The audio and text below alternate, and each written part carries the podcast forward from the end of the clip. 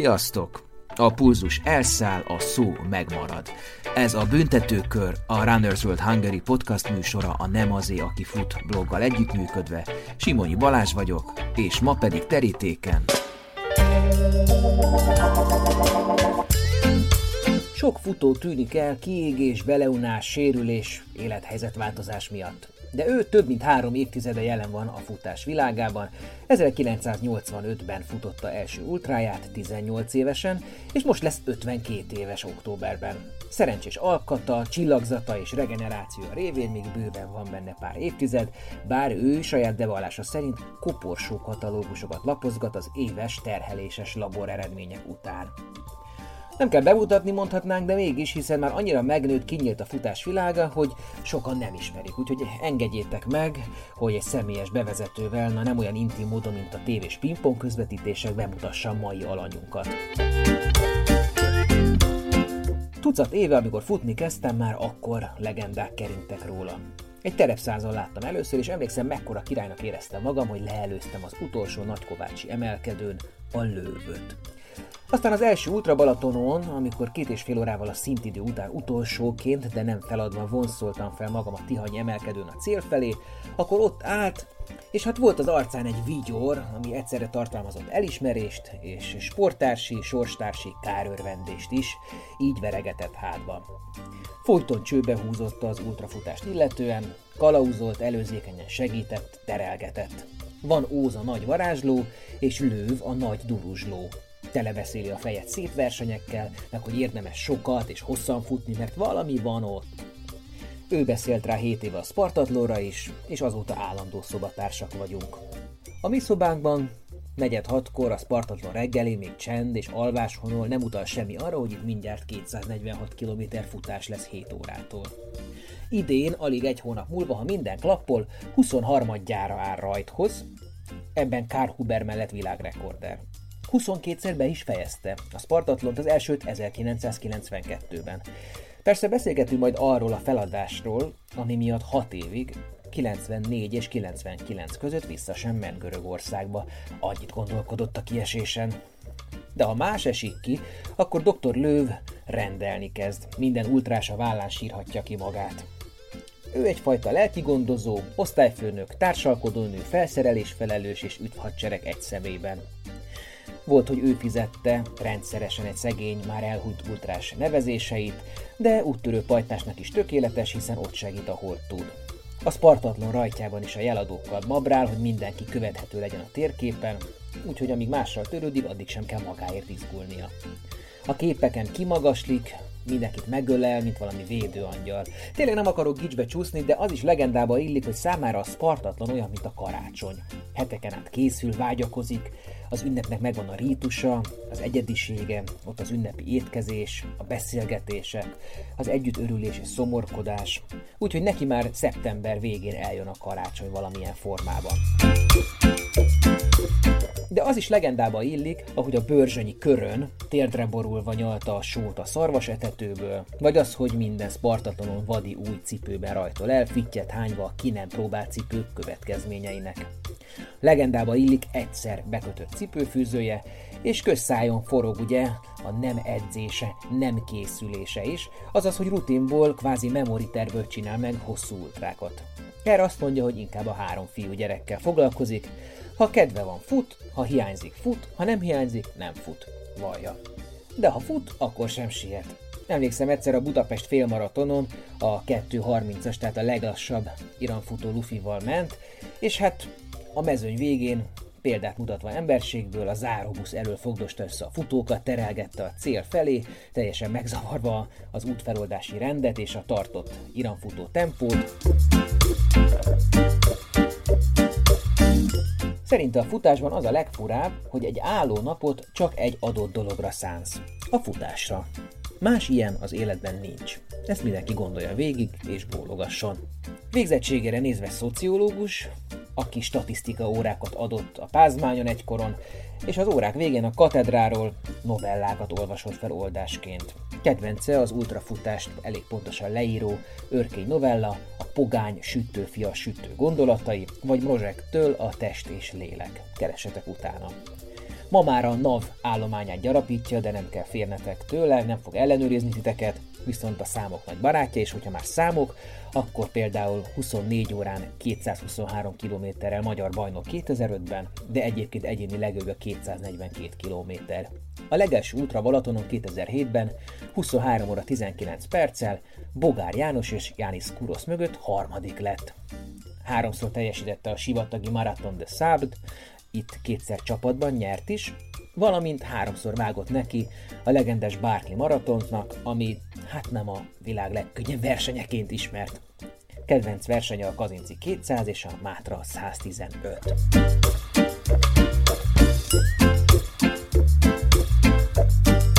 Ő magát középtávfutónak tartja az ultrában, hiszen ott is van sprint, közép és hosszú táv, nem szereti a kontinens átszeléseket vagy hatnaposokat, saját bevallása szerint a 48 órás versenyeket is eddig mindig feladta, mert nem tud elég szigorú lenni magához.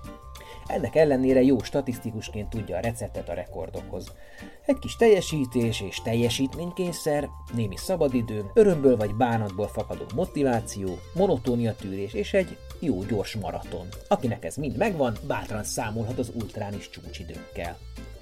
Mi rengeteget szoktunk dumálni, de a nagy közönség előtt tartott beszélgetésen jó pár olyan dolog is előkerült, amiről nem ejtettünk még szót, például, hogy mi zavarta Scott Jureket versenyzés közben, szeretne mobil zuhanyzót és nappernyőt az ultrafutó, mik a társadalmilag elfogadott menekülő útvonalak krízis helyzetben.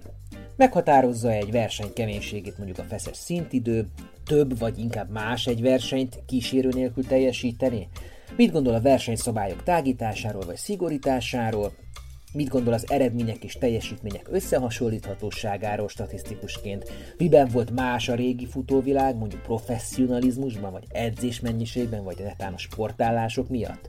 Milyen az ideális ultrás feleség és az ideális ultrázó férj? És tud-e nem lővadrásként futni? A felvétel Szexárdon készült, beszélgető partnerünk pedig a tolnai futóverseny Cézár, a szexárdi keresztapa Márkus öcsi volt. Tehát a büntetőkörben a srác, akit nem találsz meg a Facebookon, aki egykor még az Ultrafutó Szövetség elnöke is volt, és akivel már a 70-es években a tesi órán is jó sok büntetőkört futtattak, Lőv András, vagy ahogy mi ismerjük, Andiska.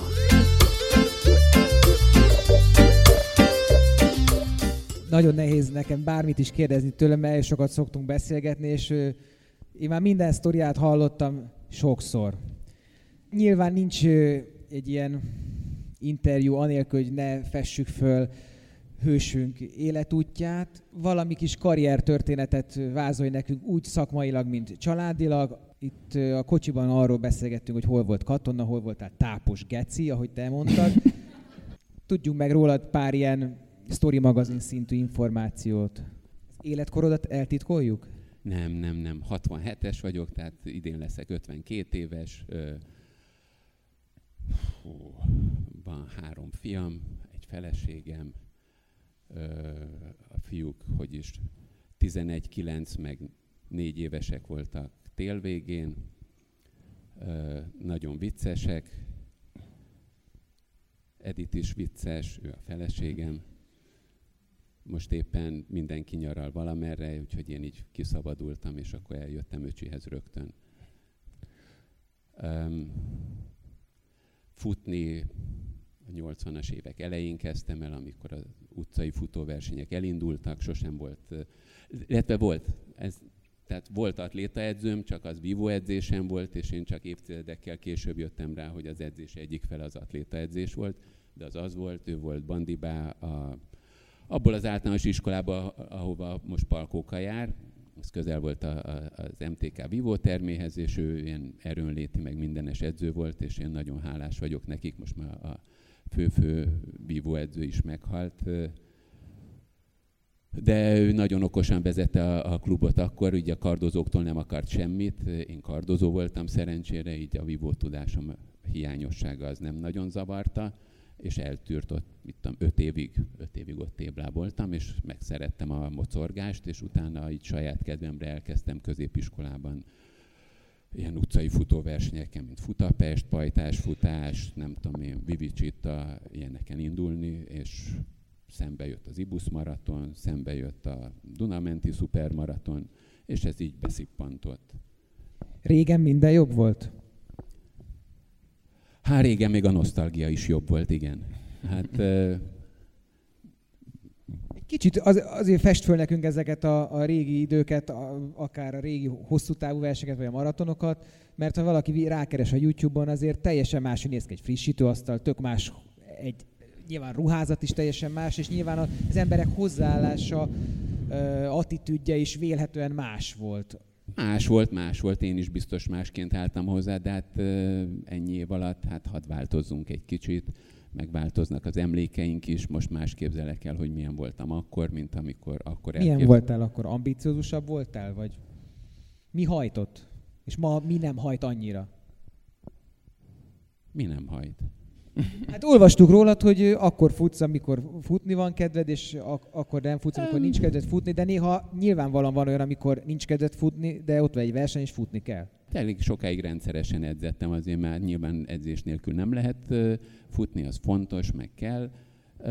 Ez az egész, oké, tehát ez, szerintem ez most túl van már lihegve, ez a mennyire nem futok. Én, én ebbe így belesodródtam, ebbe semmi tervezettség nem volt. Egyszerűen Palkókával, a középső fiammal elmentem Gyesre, mert a Lackó és Palkó között csak két év van, és Edith így a negyedik év elején már unta, hogy az emberektől olyan messze van, és el vissza akart menni az emberek közé, én meg éppen el akartam jönni az emberek közül, úgyhogy mondtam, hogy de jó ötlet, cseréljünk, és akkor ez rögtön nyár elején volt, úgyhogy mi levonultunk Sajkodra hármasban. Egy négy éves, egy, vagy hogy is, három és fél, másfél, meg öt, 40 sok, valahogy így. Na és akkor Hát nyilván így közben, napközben nem mentem el futni, mert hát ott voltak, most bízzam Lackóra palkókát, de nem tud pelenkázni, vagy szóval hogy legyen. Ha amikor aludtak, akkor meg nem tudtam, meddig alszanak, most keringélyek, ott háztöm körüli kört nyilván nem fogok futni, annál uncsibb nincsen. Úgyhogy nem futottam. Aztán, ha meg hétvégén megjött Edith, hát akkor meg nem mondhatnám azt, hogy drágám, de jó, hogy jössz, már húzom is a futócipőmet, hát most hol lennénk. Úgyhogy akkor sem futottam, és akkor hát utána azt hiszem, hogy is ez akkor, igen, ez 12, utána volt egy jó gyötrelmes szex, nem, baja, zsombor baja, azaz, dögmeleg is volt, igen, ez egy jó meleg nyár volt, volt egy ilyen 40 pár fokos zsombor bajai futóverseny, be is kezdtem, nem is volt semmi frissítő a délvidéki szakaszon, Uh, úgyhogy jól megfeküdtem, uh, és akkor nagy nehezebben vonszoltam magamat, és utána még az Olikával ott maradtam a hosszú hétvégére futogatni, így az egész nyarat valahogy bepótolni, és én is éreztem, hogy hát ez nem valami fényes, és, és ennek ellenére a Spartatlon az valahogy működött, ott is dög meleg volt, de az így el lehetett valahogy, lehet, hogy épp ez az zombori, ez jó volt rá. És akkor a következő évben is még gyesen voltam, akkor már tudatosan mondtam, hogy hát el, mi lettünk menni úgy sajkodra, hogy Edi csak hétvégén jön. És akkor, akkor még kevesebb kilométerem lett, mint az az előttiben, az már nem volt olyan meleg év, akkor is elengedtek így augusztus közepén egy ilyen hosszabb futó hétvégére, és tulajdonképpen ez a Korintoszba nőtt át ez a zombor baja, és azóta ez így az éves menetrendemben egy ilyen fix program, hogy augusztus 20-a környékén ott egy hosszú hétvégét úgy futással töltök. És aztán egy-két ilyen alkalom maradt csak, a többit azt meg a civil életemmel töltöm, és akkor, ebből áll a futó életem, és, és egyre többet beszélek a futásról, és egyre kevesebbet csinálom, és ezt egyre égőbbnek tartom. De és, működik, jól működik az módszer. És hát most is épp ezt csináljuk, igen. És ezzel így el vagyok. Oké, okay, tehát 2012 volt ugye az a törés, ugye amikor Lőv Andris nem fut. Vagy hát nem amikor elindultam a, a lejtőn, vagy el, elkurvultam egy Szakadék. kicsit, vagy így, szóval igen, így... Zuhanunk a szakadékba. Viszont milyen volt, amikor Lőv Andris futott? Volt bármilyen terved? Tehát tudtál valamilyen, nem tudom, egy módszertan magadnak, ami, ami alapján te mondjuk fel tudtál készülni volt, voltak makro- és mikrociklusok? Egyáltalán ezek a fogalmak akkor még léteztek mondjuk a 80-as évek végén, 90-es évek elején? Hát voltak valami ilyesmik, valami, valami atléta könyvet egyszer megnéztem, de hát azok így maratonnál befejeződtek. Vagy súlylökés. Nem tudom, valami volt a, a résztávozástól, hogy emelkedő, meg süllyedő, meg föl és le, Aha. hogy hogyan kellene a, a Nem tipikus ultra típusú felkészítő Igen, de aztán ahogy így hallottam később, nekem, amiket én futok, az nagyjából nem is hiányoznak ezek, tehát nekem igazán Igen. gyorsaságon nem annyira Aha. kellene Aha. Ö, javítani. Azt érzem, hogy lassulok, nyilván a korral is, meg azzal, hogy nem teszek érte semmit. Ö, igen. De ez egy szerencsés genetika, vagy egyszerűen, tehát meddig tartható fenn ez a fajta ilyen krakélerség, hogy nem, nem krakélerség, futok, de azért teljesítek? Hát oké, tehát azért, mert nem megyek el magamba futni, attól még a futóversenyen ott vannak a barátaim, meg az ismerőseim, tehát azt kihagyni Kétségtelen. kár lenne. Tehát ez, ez nem változott attól, hogy két futóverseny között nem futok. Na de memoriterből teljesítesz versenyeket?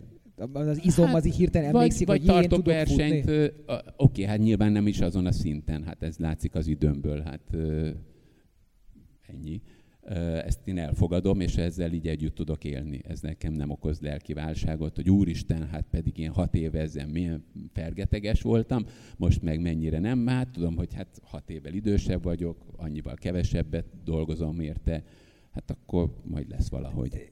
De én nem is az időeredményről beszélek, hanem arról, hogy, és nem is a laikusról, hanem egy, egy, egy normál futóban az az a kérdés merül fel, hogyha egyáltalán szinte nem edzel, eljársz egy-két versenyre futogatni, barátokkal találkozni, ennek ellenére ilyen nehéz verseny, mint a Spartatlon, hogy tudsz mégis teljesíteni. Tehát, hogy eleve, eleve az, hogy, hogy odaállna semmiből. Tehát, és valaki ezt esetleg példaként veszi, és aztán koppan, vagy egy legendát csinál ebből. Én senkinek nem javasoltam, hogy ezt csinálja, sőt, én mindenkinek elmondom, hogy edzen rendesen, főleg nyújtson utána, mert az amatőr futók szeretik kizsákmányolni magukat, és aztán drámai vége lesz, iszonyan fejreállnak belőle. Tehát muszáj akkor, akkor nyújtani, tornázni, törzsizmokat erősíteni, amikor még egyáltalán semmi hiányát nem érzik ennek mert később fejreállnának. Erre azért lehet találni sajnos elég szomorú példákat. Tehát nem állítom ezt példának. Én egyszerűen szeretem azt csinálni, amit csinálok, és azzal, hogy ez másokból milyen hatást vált ki, azzal nem törődve, én csinálom azt, amit szeretek csinálni. Ez eléggé önzőnek tűnik, de nagyjából ennyit az én futásom. Tényleg elég kevés idő megy el bele, amikor gimnazista osztálytársaimmal találkozom, akkor megmondom nekik, hogy van osztálytársam, aki másfélszer annyi kilométert fut egy évben, mint én, és inkább róla vegyenek példát, mint rólam. De Gyuszi, ő ilyen 4-7 kilométerekből rakja össze, de hetente négyszer van minden héten futni. És ez szerintem sokkal normálisabb, és inkább azt csinálják, én mondom is nekik. Na de amikor például ö, 242 kilométert tudtál futni 2004-ben egy 24 órás Volt versenyen. egy szerencsés napom, igen. De, de erre készültél? Vagy egyszerűen csak úgy meggyőzted magad, hogy van értelme, és tetted hát, a dolgot? Az érdekes volt, mert már valahogy a rajt előtt volt egy, egy sejtelmem, hogy ez, ez akár jó is lehet, mármint az a napom, és olyan könnyedén ment az egész, azt hiszem olyan 70, ja, oké, egy nagyon jól szervezett verseny volt Bázelban, egy, a Szent Jakobs Anlage, egy nagy parkban, egy 1600 valahányas kör, és hát elkezdődött az egész. Sricsimnoi verseny volt, elkezdődött szépen délben. Szombat délben elkezdtük téglalap alakú kör, nem volt izgalmas, derékszögű kanyarok, nyugalom, minden. Kezdték összerakni a zenészek. Tehát a, a pálya két átellenes pontján voltak meditatív zenészek, és ők tulajdonképpen sorstársaink voltak, őket ugyanúgy etették, itatták a szervezők, ők 24 órába tolták az ő repetitív keleti zenéjüket, és akkor egy idő után ismerősök lettünk, mert ugye bő mérföldenként biccentettünk egymásnak. És akkor ez így ment, és valahogy azt hiszem a délután három-négy felé így elkezdtem kiszámolni, hogy hány kör ezen a pályán a 150 mérföld. És, és akkor kijött, hogy hány kör, és, és a végén én annál olyan 350-400 méterrel futottam többet. De érted, valahogy így ezt így megsejtettem délután három felé. Egyszer nyol, nyolc felé kiugrottam a klotyóra, más megállásom nem volt, csak lassításom, nem volt saját kísérőm, de a frissítőasztalon volt minden. Röptében föl lehetett kapkodni, hajnalban, amikor egy kicsit lelkileg megfeküdtem, akkor a, a kiált futóbarátaim szóltak, hogy a második az merre felé is van. Kimérték a köröket. Igazából az volt, megmondták nekem, hogy, hogy hány perc ment el a második. Tehát ugye ők meg tudták nyomni a stoppert, amikor ment a második, és leolvasták, amikor én mentem, lenullázták, várták a másodikat, elindították. És akkor ebből látszott, hogy mi a, én hiába megyek ott a senki földjén a, az éjszakában, a, a semmiben, megyek rá a, a másodikra, illetve távolodom tőle, mert ezek a távolságok szépen nőnek. Csak hát míg ugye az, az aszfalton, mit tudom én, 50 perc után találkozunk, vagy ha éppen ő kint van a frissítő sátorban, akkor nem is találkozunk, de hirtelen leköröztem. Ezek így kiderültek, és akkor ez ébren tartott, bár én szeretek aludni, de azon a versenyen nem aludtam. És akkor ez így kijött rendesen, és akkor Hát hajnal az jó volt, reggelbe kezdett nehéz lenni, mert ez május eleje volt, és kezdett melegedni az idő, és akkor szépen kiszámoltam, hogy a 150 mérföldhöz még mennyi is van hátra, milyen átlagköröket kell tolnom, és akkor azt néztem, hogy az átlag köridőhöz képest mennyi volt a köridőm, plusz 8 másodperc, a 8 másodperccel kevesebb, mint amit kellett. 7 másodperccel kevesebb, hú, ez 12-vel több lett, de azért maradt még három az egyenlegből, szóval ezekkel így eljátszottam, és akkor tényleg ilyen 20 másodpercen belüli kis idők voltak, amiket így mennyi 8-9 percenként így, így néznem kellett, és vége ez lett belőle 2.42. Na jó, de most, most ez a, tudom, a recept, mindenki számolgasson közben, és akkor eltelik az idő, de hát azért ott nyilván vannak nehéz pillanatok, fájdalmak, nem, nem, nem, gondolatok. Nem, nem. Nehéz... Hát lehet, hogy voltak, én elfelejtett. Ja, hát volt egy, igen, Sipos Pista még meg akart futtatni a végén. Ő azt hiszem ő is kiállt talán, vagy ő 12, ne.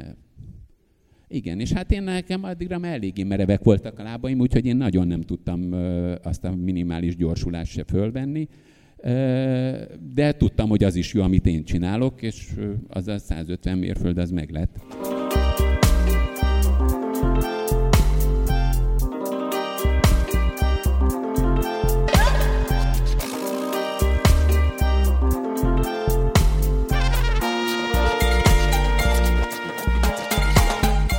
Picit visszaforgatva az időkerekét, ugye itt is azt mondtad, hogy, hogy volt minden, tehát egy nagyon jól ellátott frissítő asztal volt. Hogy mi volt a frissítő asztalon 94-ben? Hát talán kevés maltodextrin, uh-huh. még kevesebb BCAA, még mit kell lenni? Izotón. Uh-huh. Nem, hát valamik voltak, tehát volt valami sajtos uh-huh. szendvics, volt valami fel, ne aztán ők meg Mentál fókusz. Mentál fókusz. Akkor voltak valamilyen gol- golóbisok, sós volt talán, nem tudom. Nem, erre már nem emlékszem sajnos annyira. Igazán nem így hidegen hagy, hogy mi volt. Oké, okay, és ha ezt a versenyt hát vegyük ki az egyenletből, mondjuk a 90-es évek elején volt-e bármilyen tudatosság, bármilyen tudatosság, ami egy ultratávú futóversenyre mondjuk a táplálkozás hát hogy is mondjam, felkészítésére mondjuk. Hát volt, amikor jó volt az, hogy mackóméz, sör, méz, sör, méz, sör, méz, aztán rá egy kis narancslé, talán, hogy a szája mézze valahogy. Uh-huh. És akkor a sör az levitte a, a mézet, hogy nem nagyon ragad bele a számba.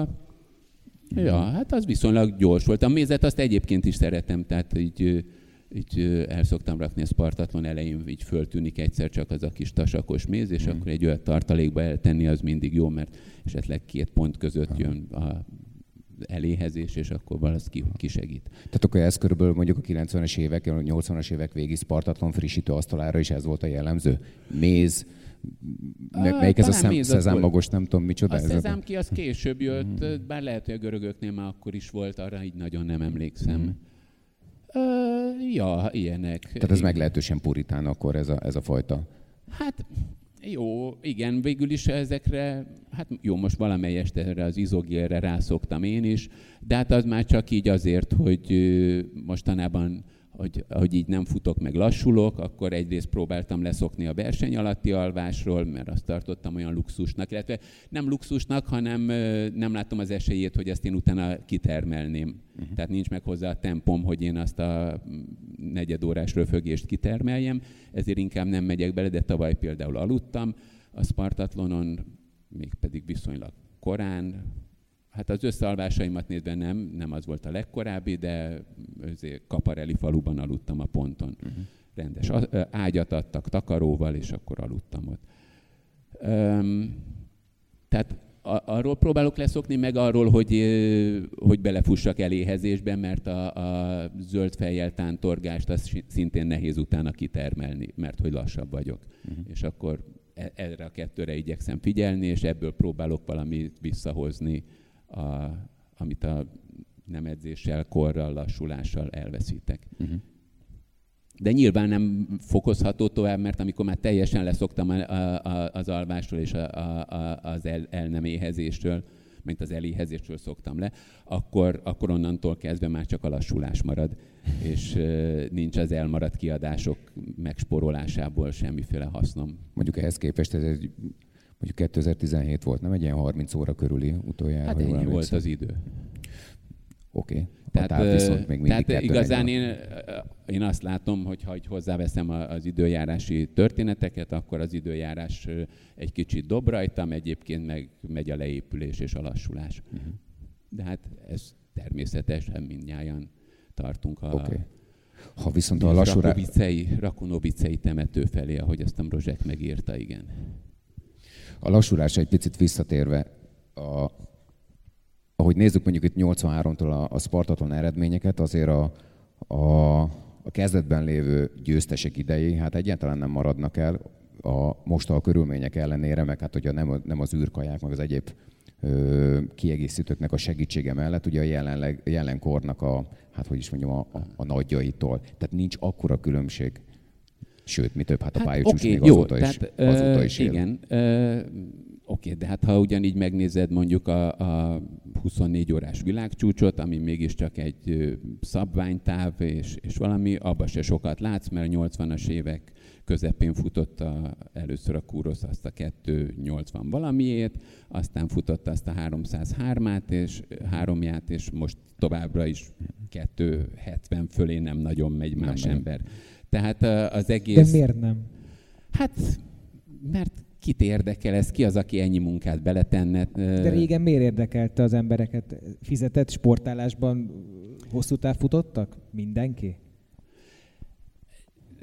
Nem, oké, tehát ettől még vannak, van egy-két tehetséges csodabogár, akiből kijön ennyi, tehát kijönnek az 5 perces kilométerek egy napon át, az ugye 288, de hát ezek kevesen vannak, és hébe-hóba bukkannak föl. Ahhoz, hogy, egy, hogy ez tömegekből kijöjjön, ahhoz nyilván kellene valami indítatás, ami viszonylag kevés emberben van meg. De hát ez a, a női százas csúcson látszik a legtökéletesebben. Ugye 100 km az, az így az ultrában a, a, a rövid táv, és a 100 kilométeres VB az, az, az mégiscsak az IAF által is elfogadott, Oké, okay, tehát a 100 kilométerhez tempó kell, ami azért maratonon is meglátszik. Ez látszik a Bogár Janin is, tud kettő, tudott annak idején 6.31 néhányat százon, és tudott hozzá 2.26-os maratont. Én nem azt mondom, hogy minden 2.26-on belüli maratonistának 6,5 órás százast kell futnia, de az biztos, hogy aki 6,5 órás százast akar futni, annak muszáj 2.30-on belül lefutni a maraton, mert egyébként nem jön ki neki a kettő, igen. Na, tehát a 2000-ben történt, ugye, hogy a, a, a, egy japán maratonista lányt míg elvittek előtte Stuttgartba atléta VB-re, volt talán Atlantai olimpián is, nem jutott be a Sydney csapatba. és bánatába elment légszaromára futni egy százast, és futott 6.31 néhányat, és fejreállt az egész világ, mert a 7 óra pár másodperces entrézonos világcsústól is már fejre voltak állva, hogy az milyen űridő, mert még attól is fél órára volt a következő lány. És hát ennyi.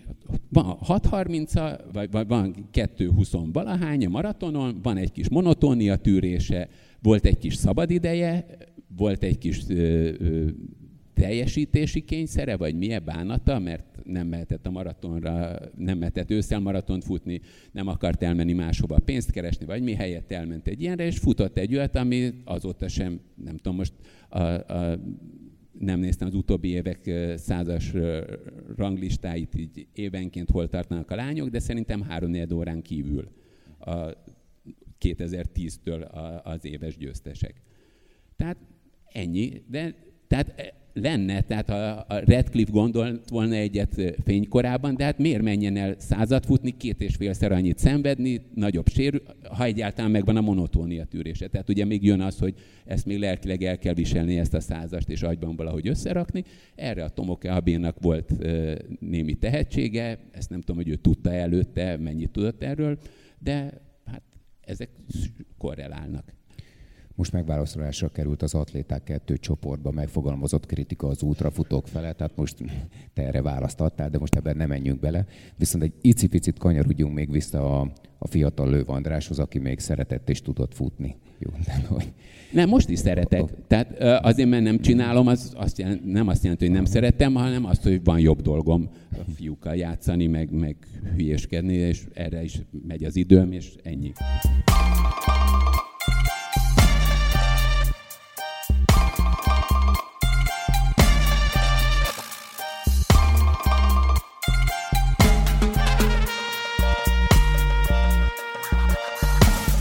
Nem, nem tudom, megfigyeltétek-e, hogy amint a számokra terelődik a szó, ez a nagy darab ember, aki egyébként tök szemérmes, más kérdésekben mennyire beindul. Ö, én arra vagyok kíváncsi, hogy hogy lesz valaki, akinek szociológus végzettsége van, statisztika tanár, tehát a számoknak hogy lesz ilyen nagy barátja. Hogy, és ehhez szeretnénk egy tanári adatlapot bemutatni nektek. Öcsi, légy szíves, vezesd elő, hogy mit mondanak az oktatói munkádról a diákok. Fölolvassuk? Jóvá hagyod? Jóvá hagyom, fogalmam. Ismered sincs, egyébként a, az értékelésed? Bár ez, ez egy matematikai értékelés, tehát te valahol matematikát tanítottál. Jó, oké, nyugodtan, nem tudom, én szerintem 12-ben tanítottam Igen, utoljára. 12. Igen, ez egy 12-es hát... statisztika. Szóval Andrást Jó. minősítették a, a diákjai. Hát... Ti miket találtok? Öt kategóriában ö, találtunk minősítést. A, az egyik az a követelményének a teljesíthetősége. Tehát amit te tanítottál, itt, itt nagyon szép eredményt értél el, itt 4,33-as osztályzat ö, átlag jött ki. Egyébként három diák. Én is arra gondoltam, hogy három lehet, hogy ez egy harmad. Ha 33-ra részedik, így van. A, a tárgy hasznosságánál már nem volt ennyire ért, ö, egyértelmű az átlag. Itt, itt hármas osztályzatot kapott András, ismételnem, ma- matematikáról beszélünk. Tehet. Hát ő nem tehet arról, hát ő ezt oktatja. Nyilván. Jó. Ez Ö, a segítő készsége az 3,33. Ö, én Igen. itt azt gondolom, hogy itt a szimpátia faktor az már, az már be, beléphetett. A felkészültsége, a tanár felkészültsége ott, ott, ott egy közepest, közepes értékelést ö, hármas, így van. Na ennyit tudok matekból. Tehát egy, egy kettest, egy hármas és egy négyes osztályzatot kaptál, és akkor jön az előadásmód. Ö, hát itt sikerült egy, egy kettest behúznod. Ez volt egyébként a legjobb érdemjegy. És aztán két, két egyest is. Így egy 1,33-as átlagot sikerült összehoznod az eladás módnál. És aztán jön egy szöveges értékelés, amit megfogalmaztak a diákok.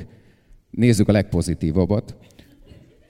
Nagyon sokat tud, csak nem igazán tudja átadni megfelelően. Én nagyon szeretem a stílusát, ha rá tudsz hangolódni, akkor működik. Egyébként hatalmas forma a tag. Jön egy picit kritikusabb. Szerintem csak ő érti, amiről beszél. Aztán, hát hogy is mondjam, jön a lesújtó vélemény, unalmas, de a tantárgy is. Viszont, viszont ez az értékelő, ez adott egy pluszpontot, illetve egy plusz értékelést, ő szerinte te szexi vagy.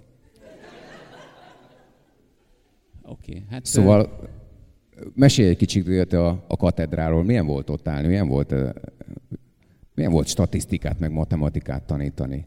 Oké, okay, hát ugye arról van szó, hogy a társadalomtudományok egyik fele az, az mégiscsak valami ö, számolósabb lenne, nem tiszta filozofálgatás és ilyesmi.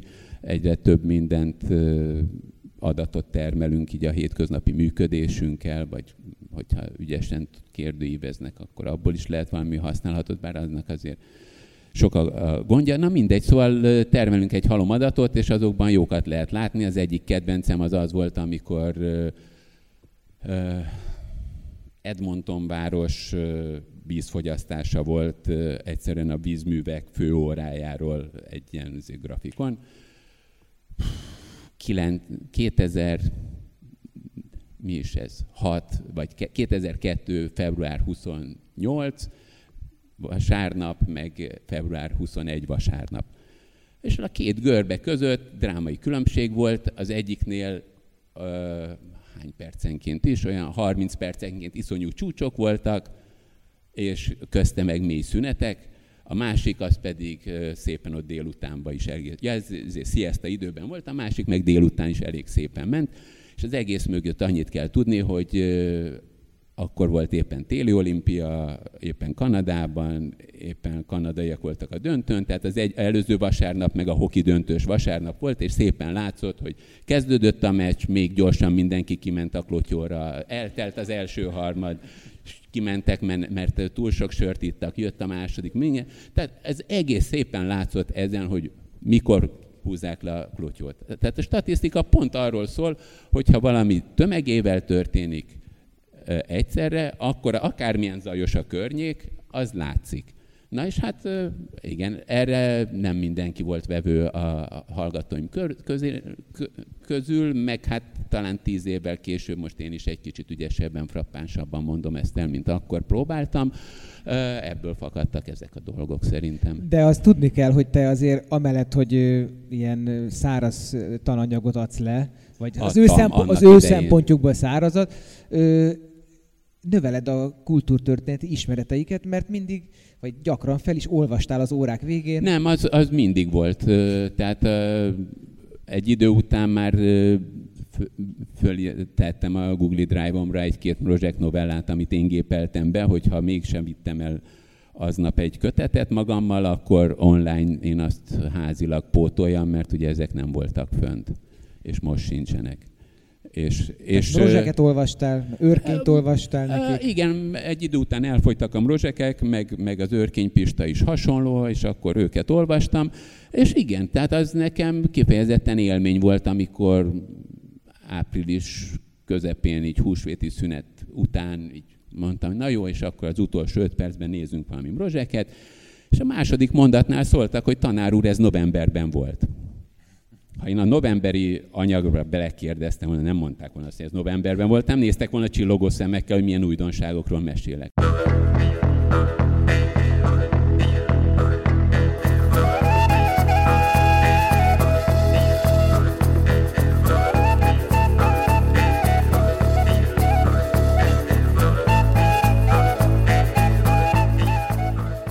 Kicsit ilyen keserűbb témába vágni szeretnék és nem csak, nem csak a Spartatlanul szeretnénk nyilván beszélgetni, de ide köt egy, egy viszonylag keserű emléked.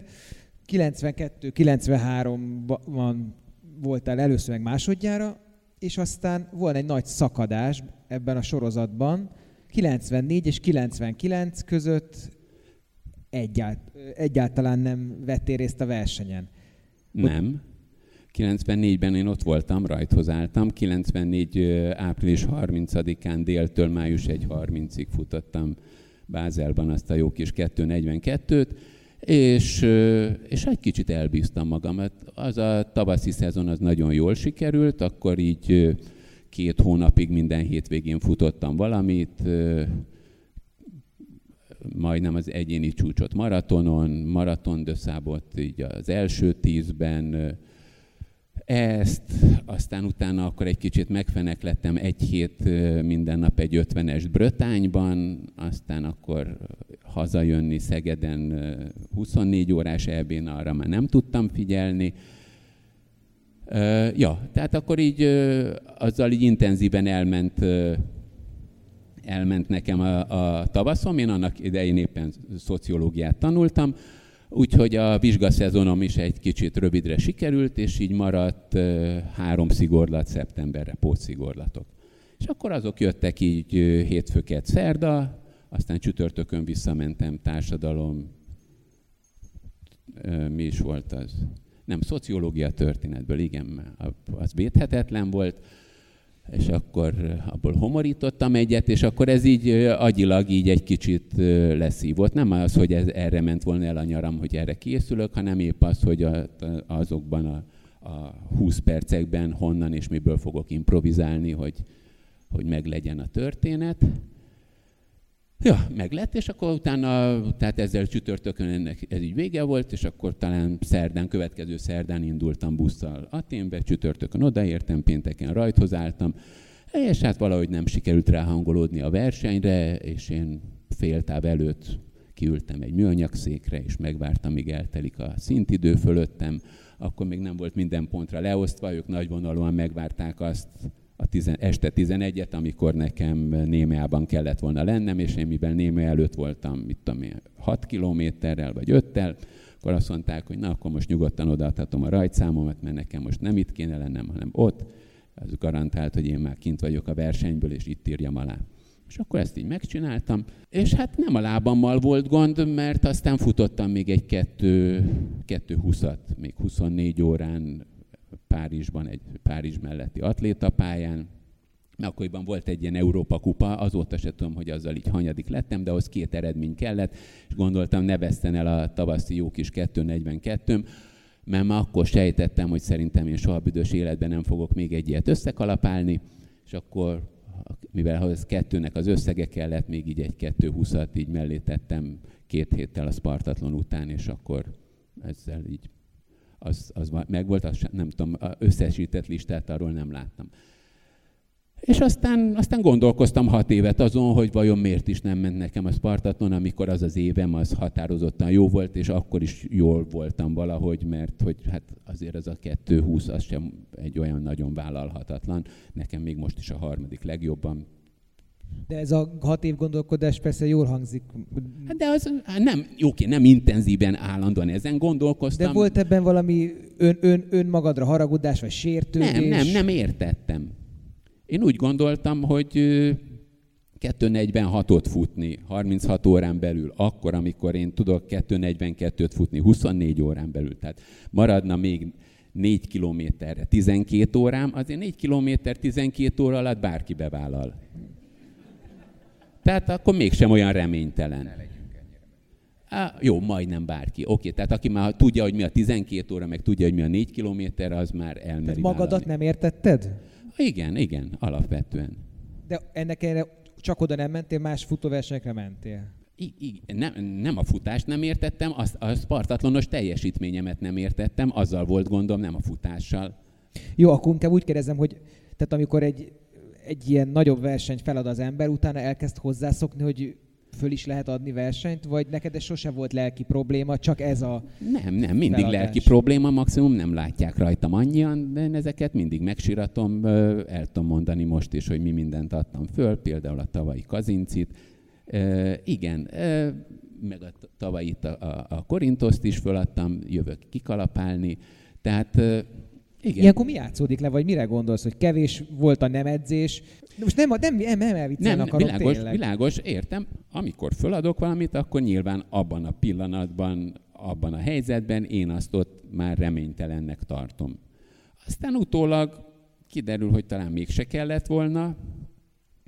Igen. Jó, oké, elmondom a, a kazincisat, az talán egy egyszerűbb, szétázott a talpam, az utolsó az négy darab ötvenes cipőt nem egyet vittem csak egész hétvégére, de zoknit cseréltem, nem mint hogyha egy vizes cipőben egy száraz zokni nagyon sokáig számítana, de valamelyest az utolsó ötvenes előtt még aludtam is pár órát, és, és elég jó állapotban indultam kifelé. A te csupa high-tech passzentos kis titokzoknidat vettem fel, amit tőled kaptam, aminek a passzentos talpán ilyen édes kis pamut gombócok vannak a műanyagba beleszőve, ami nagyon kényelmesé teszi ezt száraz időben, viszont vízes helyzetben azok ott áztatják a talpamat, pont ugyanott, így tűszúrásszerűen, szépen háromszögrácsos mintában, ahogy ezt megtervezték.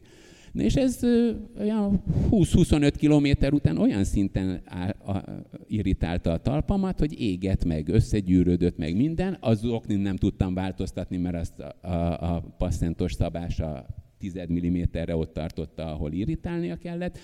És én az egészet hagytam, és lefeküdtem a sarokba aludni, és oké. Okay. És ezek után elmentem ősszel a Spartatlonra, elvittem ezt is, mert az oknival semmi gondom nem volt, és lett ez a jó kis vizes év, és még csak mentünk le az autópályás lejtőn Daphne-nál, amikor amikor rájöttem arra, hogy én bizony abban az okniba vagyok, amiben 30 kilométert sem bírtam ki ezelőtt három hónappal, és éppen olyan vizes, ha nem vizesebb itt az idő, mint ott volt, és akkor megmondtam a vállam, hogy hát jó, hát akkor most ezzel fogunk együtt élni. És azt meg lefutottam. Nekem még azt mondtad egy interjúban és 7, 7 évvel ezelőtt, csak hogy ide csatlakozzak, hogy a 48 órás versenyeket eddig mindig feladtam. Igen. Egyébként ott nem lehet feladni, mert eredményed van mindegyikről. Ugye Jó, nehéz okay. kiesni egy körözősről, de most ebben nem menjünk bele, vagy akarsz Elmondom, bele, hogy mi a feladás. De Definíciója mondtad... az, hogy lefekszem aludni addig, ameddig csak akarok.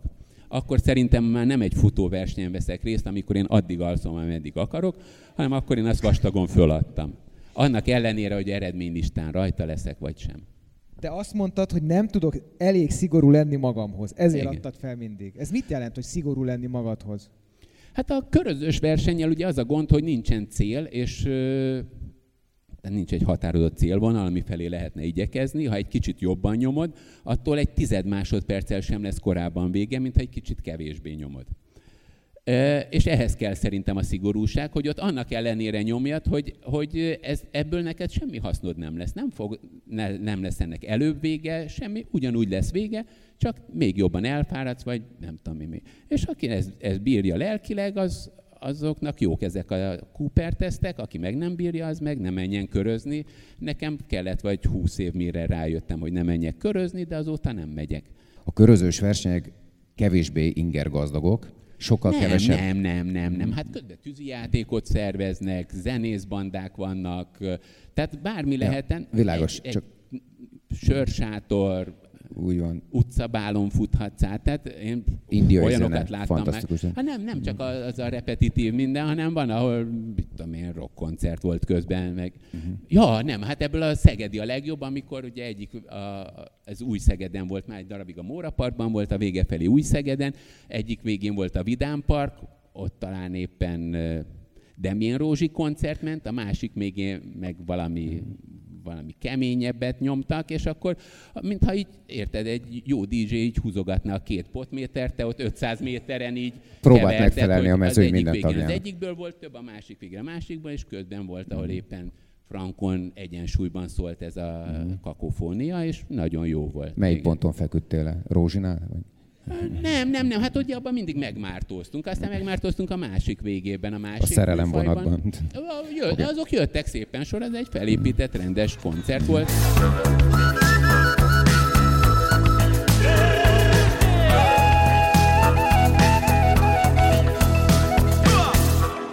Ilyen legendás probléma megoldó vagy, hiszen ugye azok a versenyek, amik jellemzően nem körözős versenyek, bár ez mondjuk lehet, hogy csak így a saját tapasztalatom, vagy a saját, nem is tudom, gondolatom, ott a, a nehézségeket, tehát egy A-ból B-be versenybe, vagy egy nagy kör típusú versenyeknél, tehát valahogy, valahogy jobban tudsz alkalmazkodni így a, e, ezekhez a külső kihívásokhoz.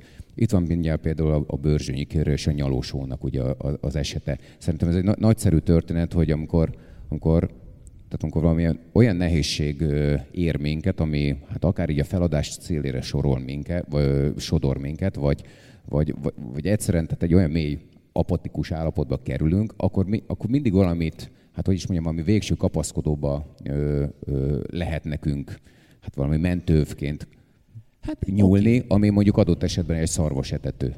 Hát, Tehát hogy jut eszembe valakinek a bőrzsény kellős közepén egy, egy ilyen vadetetőbe szarvas sót nyalni, vagy nem tudom milyen. Hát, ha nekik jó, nekem se lehet annyira rossz. Annál jobbat úgy se tudok, ott pillanatnyilag, tehát más nem lehetett volna előszedni. Hát veszíteni való amellett, hogy így, így beállt a lábfejem, amellett már nem nagyon volt. Hát ott volt, kéznél volt, és... Tehát ott volt.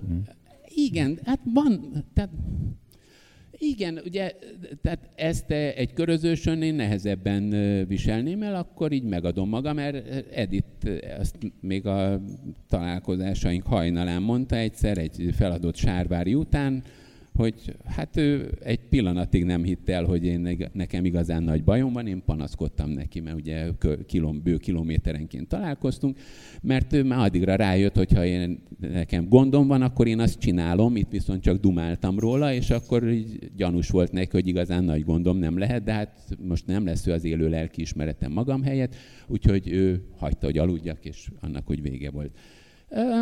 Itt viszont hát nem tettem meg szegény Speróval, hogy akkor most őt hagyom, erre készültünk közösen, azt is láttam, hogy azért így is elég nagy szívás lesz neki, de hát ő türelmesen végig tutulgatott, én meg igyekeztem összeszedni magam. De hát voltak ilyenek. Például itt van egy mag... két balos zokni, ugye? Az is egy szvartatlan teljesítésnél került, ugye? Micsoda? Egy két balos zokni. Ja, balos zokni, hát igen, a, igen mert ugye a high-tech zoknik azok már jobbosak és balosak, és én nem vettem észre, hogy két balosat vittem magammal, vagy két jobbosat, mindegy. Na szóval, és akkor először fölvettem úgy menetirány szerint, de hát azért az van annyira félreszabott, hogy a kislábujjamnál elég sok fölösleg volt, és az egy 20-30 után már gyötörte a kislábujjamat, és addigra rájöttem, hogy de hát én ezt kifordítom, akkor éppen jobbos lesz belőle, teljesen jó szabással, és akkor fölvettem úgy, Hát Ugye? A, ugye a busz megállóban az nem volt eszközöm, hogy a kezdődő vízfolyagot valahogy kivágjam, kiharapni nem akartam, úgyhogy az ott hízott tovább, ezzel a kisebb irritálással is, de hát a nagy irritálásnak vége lett. Igen, ez, igen. De mondjuk az is igaz, hogy hát erre kellett egy 20-as, míg rájöttem, hogy az mégis jobb. Tehát ugye mondjuk a nyalósó az ott gyorsan jött, az egy olyan élmény volt, ugye az egy külső inger, amire láttam, hogy hopsz, hát ez nekem itt alkalmas. A busz megállón nem volt rajta, hogy zokni csere. Ezért, ezért erre egy lassabban jöttem rá. De vannak olyanok, mit tudom én, Kazincé. Elmentem, és csütörtök délután, ugye péntek reggel van a rajt, csütörtök déltájban elindultunk a Bélával éppen közösen, akkor még ott jól beszélgettünk, minden ismerősök, minden lefekszem, látom, hogy hú, Edit keresett. Hát mondom, kilenc, most már nem hívom vissza.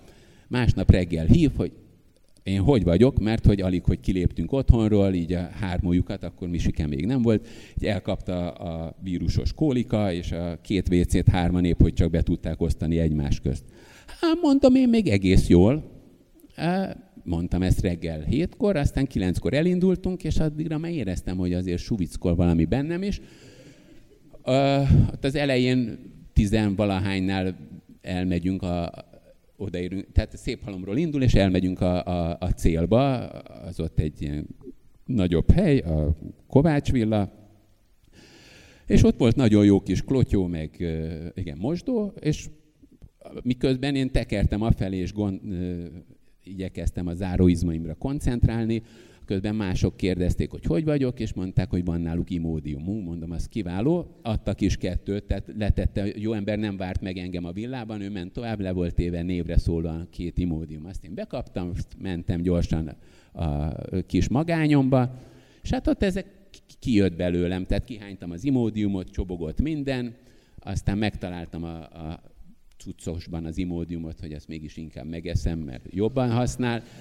És akkor hát így kifeküdtem a konyhakörre. Elment a teljes túrázós mezőny mindenki, meg ott feküdtem, hogy hát én most eljöttem a Bélával ide erre hosszú hétvégézni péntek, lehetnék inkább otthon is, ehelyett itt vagyok, de hát most itt fekszem a konyhakövben. És aztán valahogy én is elindultam később, és aztán sikerült összerakni. Tehát ez, ezek a ponttól pontigok, meg amikor úgy rájössz, hogy igazából most azon kívül, hogy a saját sebeidet nyalogatnád, igazán nincs más, szintidőben meg belefér, ugye ez teljesítménytúra volt, és így el, elviseltek, hát akkor lehet kísérletezni. És akkor kiderül, hogy két imódium az egy ilyen vírusos vackot megfog, elég hamar, és Igen. kell tapasztalatot szerezni? Hát mondjuk nem volt combos az eleje, de így legalább nem futottam el. Most így többször szóba került már Edit, a feleséged. Egy, egy picit evezzünk akkor a, a futás és a párkapcsolat viszonyára, a tolerancia viszonyra. Ugye van ez a futóözvegy kategória, akit a, tehát a, az ember, akinek a párját elragadja a futás, és, és tehát na jó, akkor inkább úgy közelítem meg ezt a dolgot, hogy egy nagyon közeli nőismerősöm, aki nagyon radikálisan szokott fogalmazni, azt állítja, hogy te vagy az egyetlen normális ultrafutó, mert te nem futsz. És ezért, ezért sokat vagy a családoddal, szeretteiddel, stb. És egyébként azt én is bizonyítottam, hogy, tehát, hogy ő milyen futó férként vagy feleségként, ha idézőjelben, nagyon ideális lenne, tehát szobatársként mondom, nem horkol, nagyon előzékeny, csendes, tényleg oda készíti az imódiumot menetrend szerint ötkor a nyelvem hegyére. Tehát, hogy egy nagyon ideális szobatás, de, de egyébként tényleg az, hogy, hogy láttál nagyon sok történetet magad körül, futónak a párkapcsolata, női futók vagy férfi futók, hogy esetleg egy életmódbeli tanácsal szolgálhatsz, hogy hogyan ne váljanak el a sokat futók, vagy hogyan fussanak ideálisan. Oké, okay, ebben a szempontból nekem szerencsém van, mert Edith úgy ismert meg, hogy én futottam. Tehát egy hozott anyagból kellett dolgoznia. Igen, igen, igen, igen, igen. Tehát nem az volt, hogy, hogy egyszer csak így belém ütött a ménkű, hogy mostantól én futok, pláne nem az volt, hogy megfenek lettünk volna, és akkor így nézem a nagykönyvet, hogy mi, milyen társadalmilag elfogadott menekülő útvonalban a zátonyra futott dolgokból való kihátrálásra. Hops, hát itt van Iron Man, hosszú távfutás, minden. Tehát nem ott lenne a, a, a helyük, de ők, ők ezt választották, és így próbálnak menekülni túledzettségmánia, vagy mi ez a, a Demetrovics féle most már szenvedélybetegségnek tartott történet, testedzés függőség. Köszönöm szépen, igen, ez a szakkifejezése, hanem, hanem így hozott anyagból.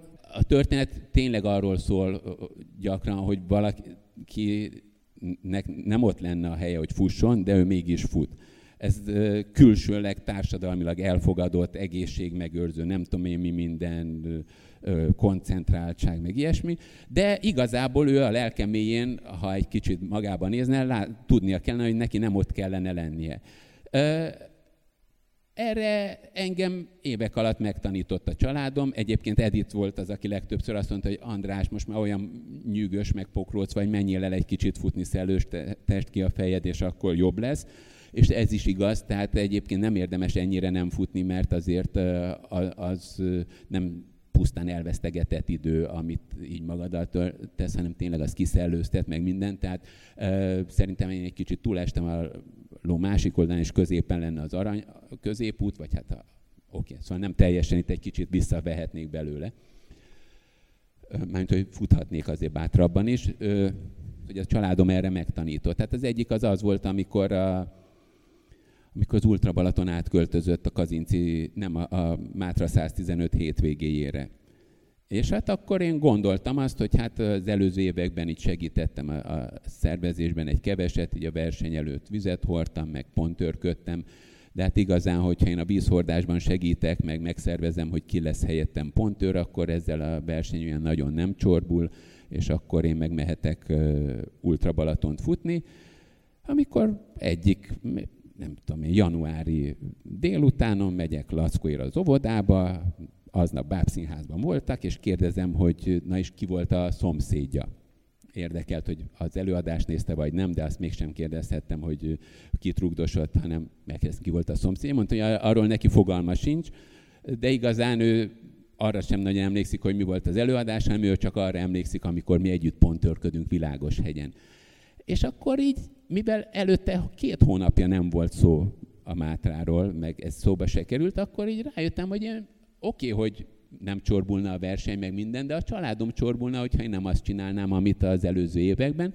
És akkor így mondtam a Petinek, hogy hát már pedig hiába ez a szép sorozat eddig, most egy rossz hétvégére tettétek ezt a versenyt, én bizony nem megyek. És még mi is? Csütő, nem, Szerdán hordtuk a vizet. Nem, azt valamiért csütörtökön vittük. Igen, tehát verseny előtti napon még épp a muzslára mentünk fölfelé vízzel meg banánnal, amikor csöng a telefonom, és még a Eszter volt az, hogy de hát nekem igazából csak egy kicsit kéne akarnom, kocsiba vágnom magam, és még simán elérem a rajtot, ők meg örömmel látnak. De mondtam, hogy hát én nem látom azt, hogy én ezt akarnám, és kedves, hogy e, erről így megemlékezett, de tényleg nem megyek, és tényleg nem mentem. És Szóval erre így ráneveltek, és futóverseny lesz még. Oké, okay, amikor Editnek mondtam, így első gyereket terveztük, hogy hát ugye Lackó nevelt rá valamelyest, és mondtam neki, hogy csak ne úgy, úgy szülessen, hogy így szeptember végére, akkor egy darabig, darabig nyűgös volt, de az is elmúlt, és aztán ezt is megértette. Ja, szóval így többé-kevésbé ez megy. Maradjunk ennyiben.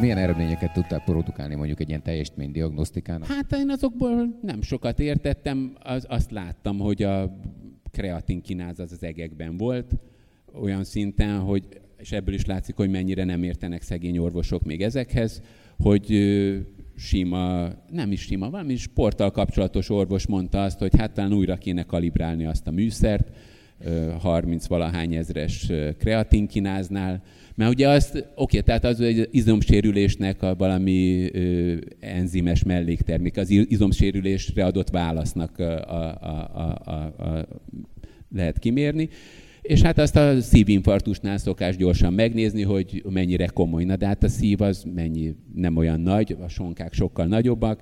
Amikor az ember megnyúzza így a sonkáit, akkor abban nyilván sokkal több, ahhoz sokkal több kreatinkináz lesz, és hát valami 3000 környékén az már eléggé menthetetlen infarktus, na de a 30 ezres sonkasérülésből kijössz egy hét alatt. Tehát igazán csak annyi, hogy nem látta, hogy ez nem szívizomra van, hanem egyéb izomra ugyanaz a kreatin kinász kell hozzá. Én nem tudom. Egy pár éve Baláskával járok, ha viszont az öcsiféle terheléses vizsgálatot nézzük. Én se vagyok teljesen nyugodt azzal, hogy öregszem, keveset futok, azt a keveset meg elég nagy darabokban hektikusan, és hogy ez élettanilag mennyire jó, meg hogy vigyázzunk magamra, és és egy kicsit nyújtsak, meg tornázzak, ne csak fussak, ehhez belefér az, hogy eljárjak ilyen vizsgálatra, és legalább egy kicsit megnézzék, hogy mi újság. Akkor egyszer Oli papa keresett futókat, valami hirtelen szívhalált mértek a, a, sportolókat néztek, és a, a, akkoriban volt is sportolók közt egy-két hirtelen szívhalál, és ahhoz kerestek valami adatokat egyáltalán, akkor ott nem tudom, hogy sok minden volt. Szóval ilyenekben örömmel részt vettem annak ellenére, hogy én a, így a, a vérvételt nem annyira szeretem. És akkor így eljárok Baláskával is a, a, az ő mesteréhez, aki mindig nagyon szépeket mond utána, hogy csak így tovább arccal a temető felé. Igen, Megnézel már koporsó katalógust. Igen. Próbafekvés. Igen, igen. Részt veszek néha a Spartatlon alatti ilyen élettani vizsgálatokon.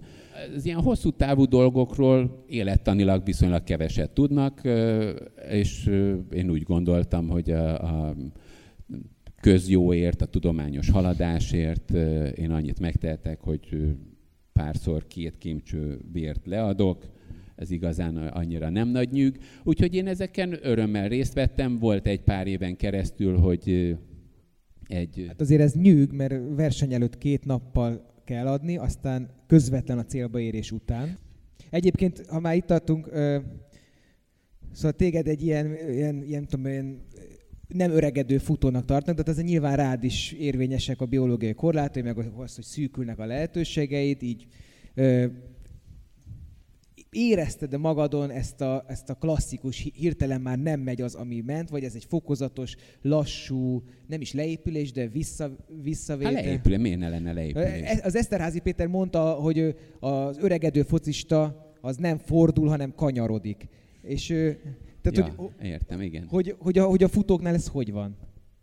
Hát kanyarodnak.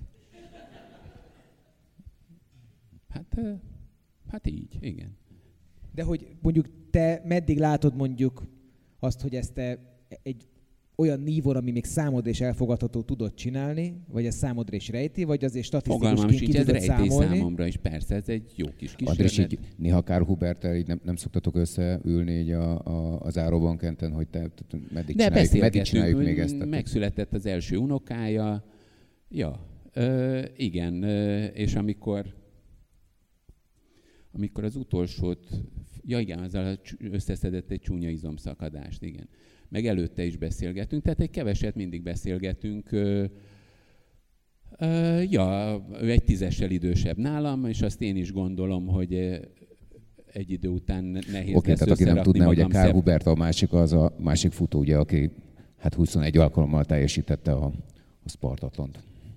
20? 21, 21, 21, 21. igen. Na, hát egy tízessel idősebb nálam, hmm. és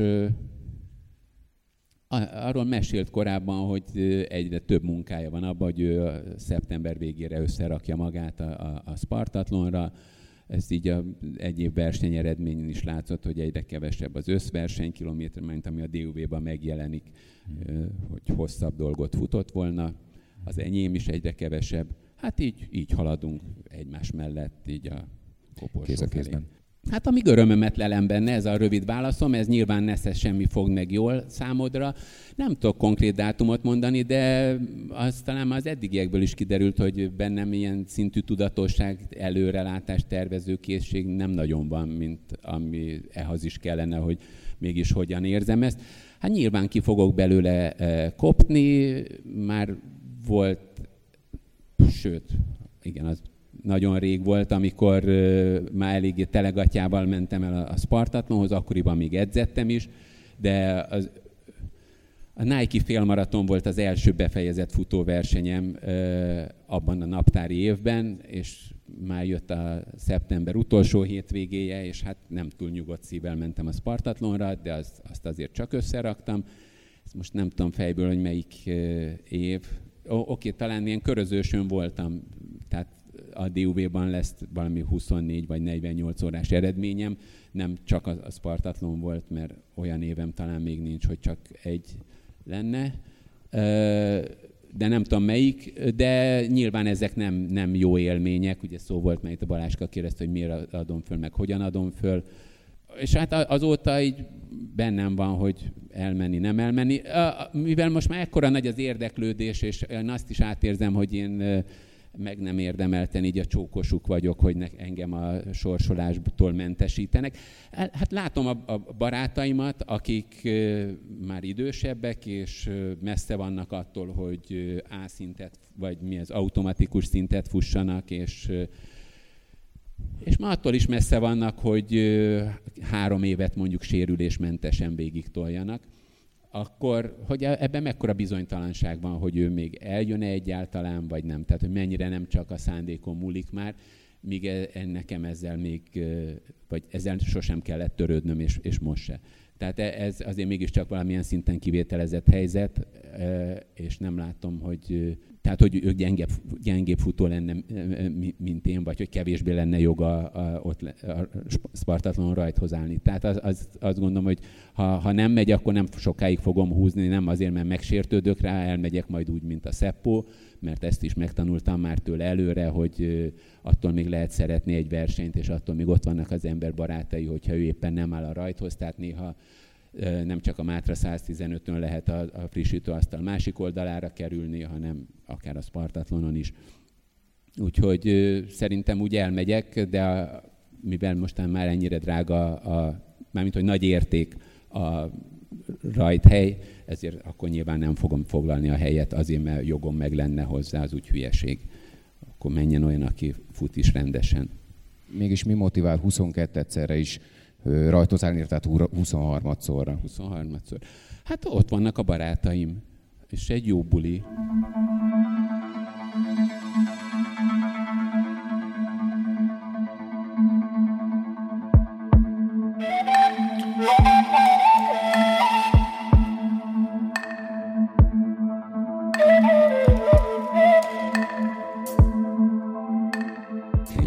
Ilyen statisztikát, hogy mondjuk hány ultratávú futóversenyen vettél részt, sikeresen, tudom, hány száz Nincs, kilométer azt szoktam fölötti? elolvasni, amikor kérdeznek, a, a, a, hogy mennyit futottam az előző évben, akkor azon szoktam törni a fejemet, hogy mik azok, amik nincsenek benne, Szilviféle edzőtábor, ö, dupla élmény, vagy most nem tudom, hogy hívják, mert most már csak egy körne, szóval Mhm. Mátrában az a páros történet, és akkor ezeket még gyorsan hozzáadom, és akkor megvan, hogy mennyit futottam abban az évben, úgyhogy nagy segítség. Vezettél valaha is statisztikát? Tehát mondjuk a éves megtett kilométer, vagy... Nem, nem, néha volt, hogy így rákérdeztek, és akkor összeírtam pár évet. Uh-huh. Nem, nem. Hát mivel hát most végképp nincs, tehát most mire, mire lenne naplom? Kedves naplom, ma se történt semmi. Nyilván. Hol vagyok, hol van kedves Igen, napom? hát ez így uncsi. Ö, De visszatekintve mondjuk így a 90-es Visszatekintve, évekre. hát a, meg elmost a, a feledés homája. Uh-huh. Nem Tehát tudom. akkor sem volt, soha. Nem is éreztél Nem, nem volt naplom. Ö, Nyilván lett volna értelme, főleg, hogyha még ö, beleírom azt is, hogy én hogy éreztem rajta magam, de nem voltak ilyen. Egyébként volt egymás közt, köztetek az akkori futók között bármilyen olyan típusú kommunikáció, hogy tehát körülbelül hogy edzetek, mennyit, mit eszel, mit nem eszel, mit tudom én. Tehát, hogy Hát előkerültek ezek, persze. Ö, Volt egyébként olyan futó, aki így hatással volt rád, így a pályafutásodra? Amennyiben ezt pályafutásnak lehet nevezni. Ja, bocsánat. hát rengetegen, hát igen, hát ja, igen, én igazából tőlük tanultam mindent. Én Kik azok az ők, ezt szabad tudni, hogy aki, aki te úgy, úgy a szívedben hordozol, akire úgy érdemes volt figyelni, jó volt beszélgetni vele, jó volt találkozni a Spartatlonon. Kiket érdemes megemlíteni? Hát Szeppó mindenek előtt. Szeppo Leinonen, ugye, ő második volt egyszer, olyan jól emlékszem, harmadik, ugye, Spartatlonon. Most Nóra Honkola edzője. Aztán James Zarej, vele volt szerencsém Mhm. egy párszor együtt futni, és, és azok jók voltak, Nemes Miki. Közös edzőtáborok is voltak, ugye? Zárai I- volt. igen, hát a Mikivel egyszer, az mi is volt, aztán 92 volt, akkor Pilis? nem, hát akkor vagy négy, egy, egy hónapot e- együtt futottunk itt, nem, Mhm. többet. De nagyjából egy hónapot együtt futottunk itt-ott, amott, ö, ami tekintve, hogy őnek ö, annál na, sokkal több szabadsága nem volt, azért így elég Aha. jelentős. James Tehát- Katona volt, jól emlékszem? Abban az évben ő már nem volt, hanem én, közösen edzőtáboroztunk, aztán két hét Brötány minden nap egy maraton, Mhm. aztán egy hét Kalifornia minden nap egy maraton. Igen, úgyhogy ezeken Mhm. nagyon jókat lehet. Ja, Stentől is sokat tanultam, Stan Hardesté, Mhm. igen. Ö, ja. Mit tudtál tanulni tőlük? Mi volt az? Milyen információk jutottak Hát el a hozzá? James-től például azt, hogy igen, hogy egy héten, igen, ő, ja igen, akkor hat naposra készült, az volt 92 novemberében La Rochelle-ben, és eljött erre az egy hét minden nap egy maratonra, így hegyi ösvényeken futottunk az első, Uh-huh. nem, a javarésze hegy, hegyen volt, aztán egy kevés országúton, ö, és ö, kibicsaklott a bokája, ilyen ö, mi, alma nagyságú lett és szép Mhm. szederjes, két napig jegelte, aztán óvatosan visszaállt a versenybe is, és, Aha. és ö, mozgatta egy kicsit, meg tipegett vele, és igyekezett rendbe tenni, hogy novemberre a, a La Rochelle-i hat napra jó legyen. Uh-huh. Aztán az jól is ment neki. Igen. Szóval ö, például ezt, hogy az, attól még vissza lehet állni, de nyilván nem azon melegébe volt türelme azt ott elengedni. Ő volt a leggyorsabb, legképzettebb futó abban a mezőnyben. Uh-huh. És még visszaállva még simán megvert engem az egyik szakaszon, igen. Tehát, Uh-huh. igen. Jól érzem azt, hogy amikor ö, arról beszélsz, hogy ki volt rád hatása, vagy, ki, vagy, vagy, vagy egyáltalán amikor a futóversenyekről beszélsz, akkor nem annyira a szakmai, vagy ezt a sport ö, oldalt emeletkennénk az emberit? Hát oké, okay, ja, ja, ja, hát én nekem a Mark, oké, tehát sokféleképpen, sokféle indítatásból futunk, sokféleképpen futunk, és, és hát ez, ez a sokféleség, ez van, akinek a fejében nem is annyira fér meg. Én igyekszem megérteni őket, annak ellenére, hogy valamelyik nem az én stílusom, azt is megértem, amikor az egyik a haját tépi, hogy a másik hogy futhat úgy, főleg akkor, hogyha még úgyis a nyakán van, és csak épp, hogy orhosszal előzi meg, mit tudom én, Scott Jureket nagyon zavarta, hogy a, a Markus Telman az beszélget a frissítőasztaloknál, jó pofizik, míg ő így megy, mint a gép, találkapontoknál cserélik rajta az övtáskát, veszi a következő frissítőadagot, és akkor mit tudom én, ráver 50 percet, és az egy spartatlanon neki kevés. De hát a Markus Telman meg úgy szeretett futni, és ő simán elment még előző este sörözni, míg a másik meg így be volt osztva. Hát... De a, a kérdés az igazából azt próbálja nyitogatni, hogy ez az egész futás, hosszú távfutás, az óhatatlanul valamilyen sorsközösséget, vagy ilyen szenvedés közösséget terem. Nem véletlen, nem tudom, ez az én elméletem, hogy itt ennyi becézgetés a világon nincsen, tehát a babát nem szoktak ennyien becézgetni, Baláska, Andriska, Öcsike, most csak itt ez, ezt a három embert mondom, de mindenki nyilván ö, valahogyan ilyen, ezek a becéző szavak ebbe a nehéz, vagy durvá, vagy keményebb sportban valahogyan mindig úgy egy ilyen pótlékot jelentenek, vagy valami simogatást, vagy valami, vagy valami baráti közösséget. És te is azt mondod először, amikor kérdeztük, hogy miért mész vissza minden évben a Spartaton, hogy ott vannak a barátaid. Hát igen, igen. Hát ott van mondjuk a, a hányas, az a 2008-as Barkley, az egyetlen, amikor legalább a három kör ment. Elindultunk, a második kör nem sokkal az eleje után két amerikai legényhez csapódtam, nem sokkal utána mértek be az elsőről, én igyekeztem előttük elmenni, még volt egy kis dolgom, és, és aztán ö, tényleg be is vártam őket, hogy kezdett ránk esteledni, akkor hozzájuk csapódtam, és onnantól közösen próbáltuk megoldani a dolgokat, és ez egész jól ment, és még nem lett vége az éjszakának, elindultunk a harmadik körre, szakadt az eső, folyt a zsákom alatt, a kabátom alatt, a gerincem mentén a víz, a lámpám se nagyon égett már, gondoltam, hogy ki kellett volna cserélni az elemet, de nem cseréltem, és még volt, tudom én, egy óra a sötétségből, és még nem értünk ki teljesen a civilizációból, tehát az még e, turista ösvény volt. Mentünk fel a, a versenyközponttól az első hegytetőre, és akkor én baktattam utánuk fölfelé a szerpentinen, és aztán mondtam, hogy hát én, én visszafordulok, én, én ezt nem, és akkor az első hajtűkanyarban volt egy nagy rönkfa, akkor leültünk oda. Lekapcsolták ők is a lámpájukat, én már lekapcsol, vagy nekem ne le se kellett kapcsolnom. Ültünk szótlanul, folyt a gerincünk mentén a víz, és ott ültünk valamennyit, azt egyszer csak így a térdemre csaptak, na, akkor mehetünk. És nem volt vita, hogy most ezt kell csinálni, nem kell csinálni, mentünk tovább. Az egyik az Alabamában lakik, a másik a Greg az csuda tudja, hogy hol. És akkor mentünk tovább, és befejeztük az egészet, összeraktuk, dolgoztunk együtt, nem egyszer torpantak meg, hogy úristen, el vagyunk tévedve, ez túl széles ösvény, ez biztos, hogy nem Barkley ösvény, mert az maximum csak egy őszcsapás, nem lehet ilyen ösvény.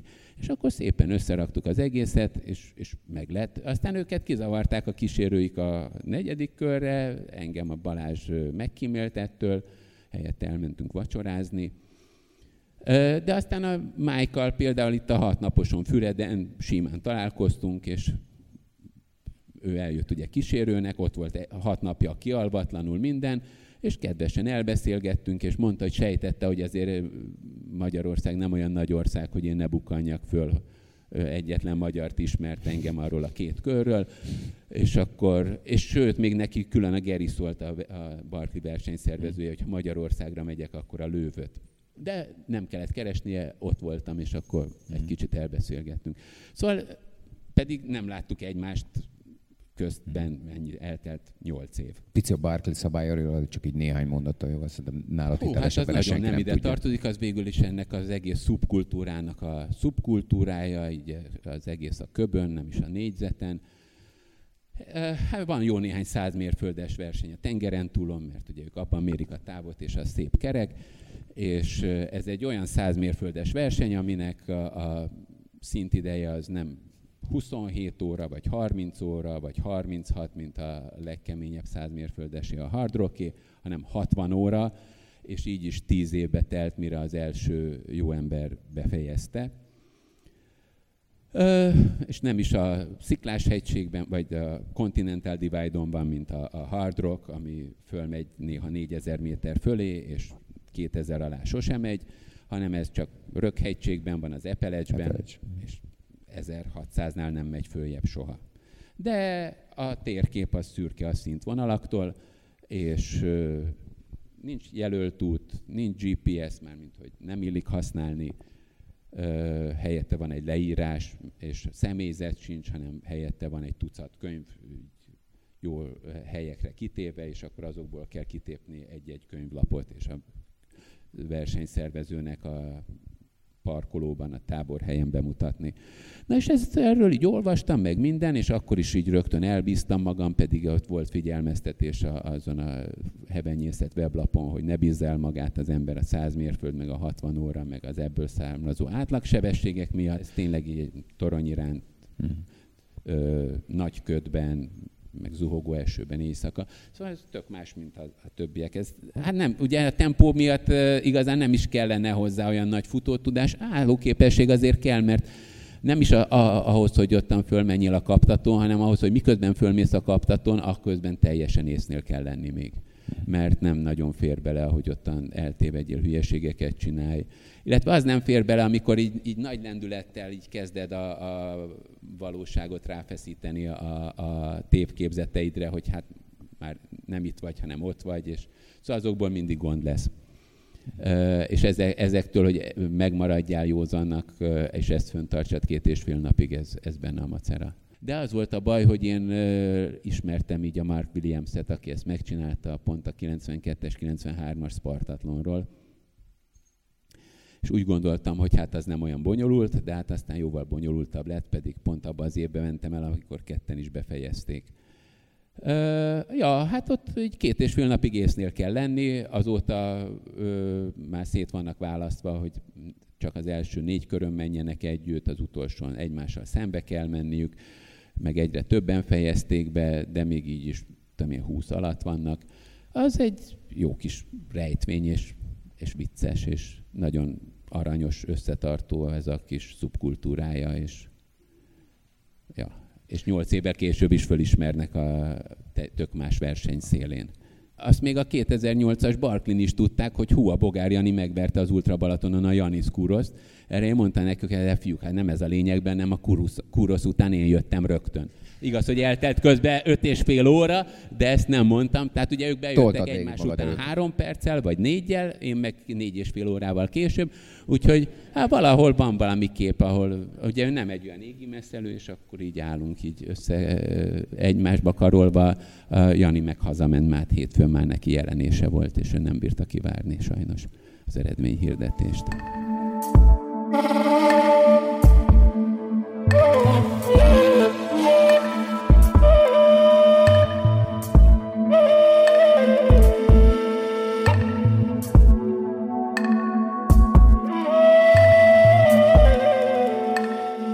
Valamikor a 2000-es évek elején, közepén benne voltál az Ultrafutó Bizottságban, vagy elnökségi tag voltál, vagy elnök ja, voltál? még elnök is voltam, Na, igen. mit csináltál te ebben a minős? Mit tettél a sportért?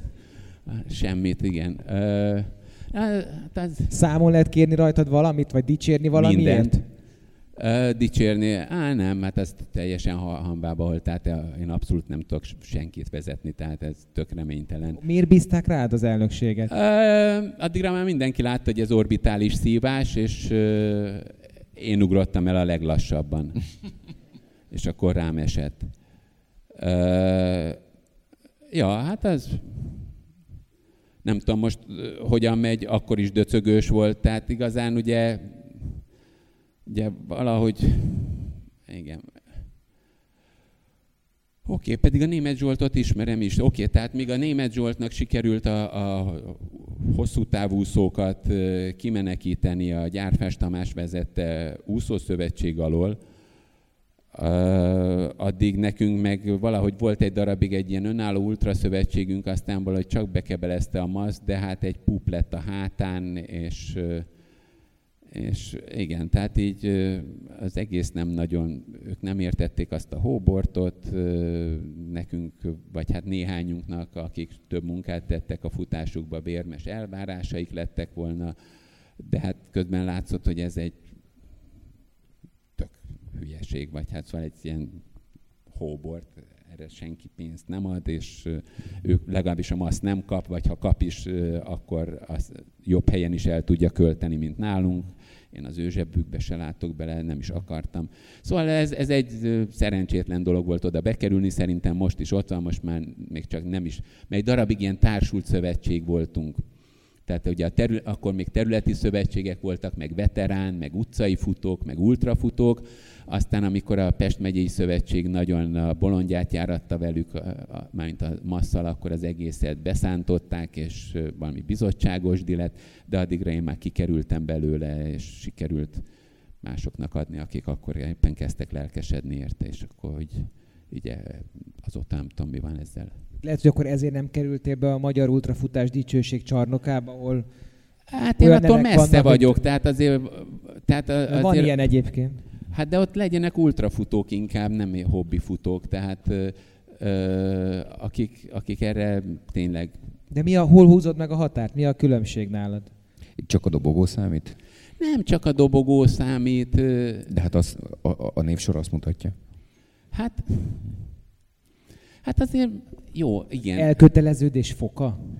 Nem, ugye ez, ez tök, tök légies, meg minden. Oké, hát akkor valami, hogy ilyen szinten a dobogó számít, igen. Tehát ugye ö, mégiscsak sportról van szó, mérhető sportról, tehát még csak nem is ö, asztali tenisz vagy vívás, és akkor nem tudjuk, hogy a régi nagyok, meg a mostani nagyok mennyire vannak köszönő viszonyban egymással, nem is csapatsport. Ö, úgyhogy, úgyhogy ez mérhető, és akkor mérjük, és akkor látszik, hogy hogy az a 242 az, az mennyire futottak még a, a magyar 24 órás örökranglistán, és hát akkor, tehát amíg, amíg mondjuk a, ki van közvetlen előttem, szerintem közvetlen előttem a Kónya Ákos van előttem, nem sokkal, Uh, igen, de hát ő azért mégiscsak uh, lett két Badwater második helye, meg minden, tehát uh, és, és szerintem ő sincs benne abban a dicsőség. Nincsen. Na, hát ugye akkor, hol, akkor én mit De ebbe a dicsőség tehát... csarnokban csak Európa és világbajnoki érmesekről beszélünk, tehát ugye nincsenek olyan egyéb fókuszban lévő versenyeken elért helyezések, Na, akár hát jó akkor, helyezések, ami, jó, ami mondjuk... igen, mert ugye az ultra sem csak a 24-ről szól, ugye én a, a, vettem elő egy olyat, ami én mondjuk Itt magamat... azért 100 km okay. még benne. E, jó, én mondjuk magamat középtávfutónak tartom az ultrában, tehát nekem ezek a, a egy nap körüli dolgok mentek, akkor is, ha a körözés nem annyira kivételez, az egy tűrhető.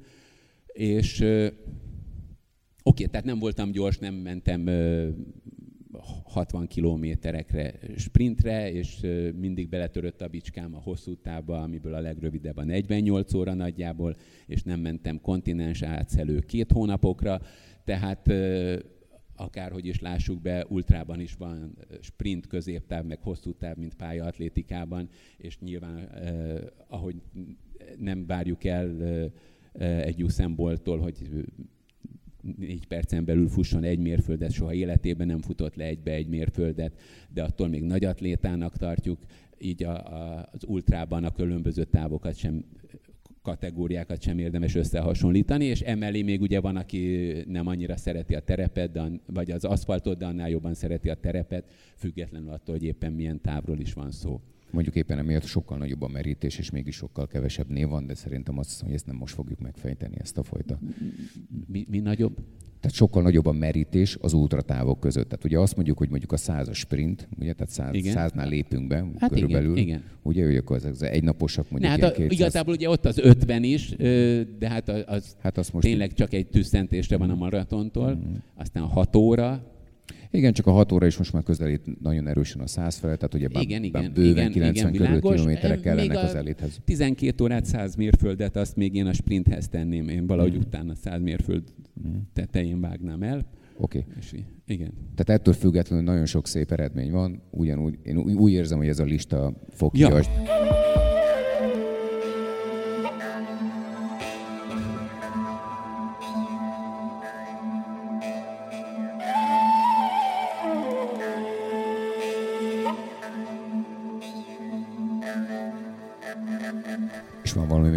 listádon?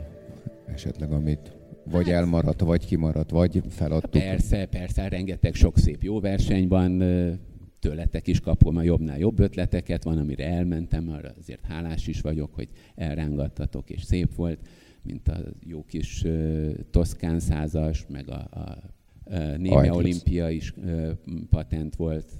Ja, szóval jobbnál jobbakat dobtok föl. Uh, nyilván, hogy uh, hát az meg le van írva Ambrozsek test és lélekbe, tehát nyilván nem megy ez csak úgy büntetlenül. Te egy legendásan eszköztelen futó vagy, aki megoldja a helyzeteket. De nem, nem sokat készülsz, nem sokat pakolsz, nem sokat viszel. Mondjuk vitatigrisekből vittél egy párat, meg... Hát nem, mostan izogélt nyomok, tehát igen, tehát te is fejlődsz, rá jó. szoktam az űrkajára, ezt ne felejtsd el. Ö, igen. Szponzorok De már keresnek? Ne, erre ki, miért, hogyan? Tök reménytelen, nem. Hogy, szerinted hogy lehetne közelíteni mondjuk egy ultraversenyen a, a teljesítményeket. Most már annyi segédeszköz áll rendelkezésre a futóknak, hogy tehát értem, hogy ez egy szabad választás, hogy te dönthetsz úgy, hogy viszel órát, viszel púzusmérőt, azt nézed, és mész akár mint egy gép, vagy, vagy mérnöki üzemmódban, vagy nem viszel, és akkor szabadabban futsz. Tehát mégis hogy lehetne hiszen te valamennyire a számok embere is vagy, és szereted megtudni a pont... Igen, de most már annyi mellékmondat volt, és de még mindig nem tudom a kérdést. Ha már nem bírsz figyelni 90 perc után, nem, hát, ne, igen, akkor menjél akkor... félmaratont futni, csak az addig tart. Jó. Na, figyelj, még egyszer. Mik azok a lehetőség, amik a azonos feltételek elé szorítják mondjuk a versenyzőket, és hol lehetne meghúzni azt a határt, ami adott esetben a szükséges és a nem szükséges holmitnak a, a magunkkal való hordását és kitiltását jelenti? Hát csinálja mindenki úgy, ahogy szeretné, meg vagyunk egyezve valamelyest, hogy or, orvosilag bizonytalan, vagy eleve nem arra a helyzetre tervezett gyógyszerekkel kár szétcincálni magunkat. Oké, tehát ugye oké, ez most az egész doping akar lenni, mm. tehát ugye a Tour de France a 60-as évek végén már rájöttek, hogy azért amfetamintnal ájulásig pörgetni magunkat és leesni a hmm. nyerekből, ez, ez okay, nem de ez pálya. ez, ez okay. szélső érték, tehát nem, nem erre Jó, gondolunk. Tehát olyan...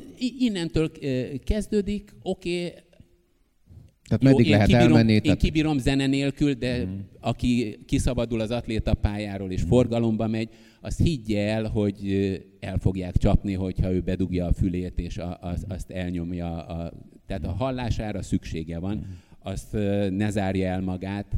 Értem egy olyan kerékpáros kísérőre szükség van, aki végig fogja a kezét, csókolgatja egy, egy rögtönzött babosult hát, 24 ha talál magának keresztül. egy ilyen csodabogarat, és ő ezt szereti, és e- ezt teszi boldoggá, hát legyen. Aha. Engem nem zavar. Ebben, a, ebben az esetben mondjuk az ultrának az értelme, a szépsége, a, a, a, az ön, hogy is mondjam, az önvizsgálatnak és az önismeretnek hát, a feltételei ne, ne, ne, mennyire, okay. mennyire csorbulnak?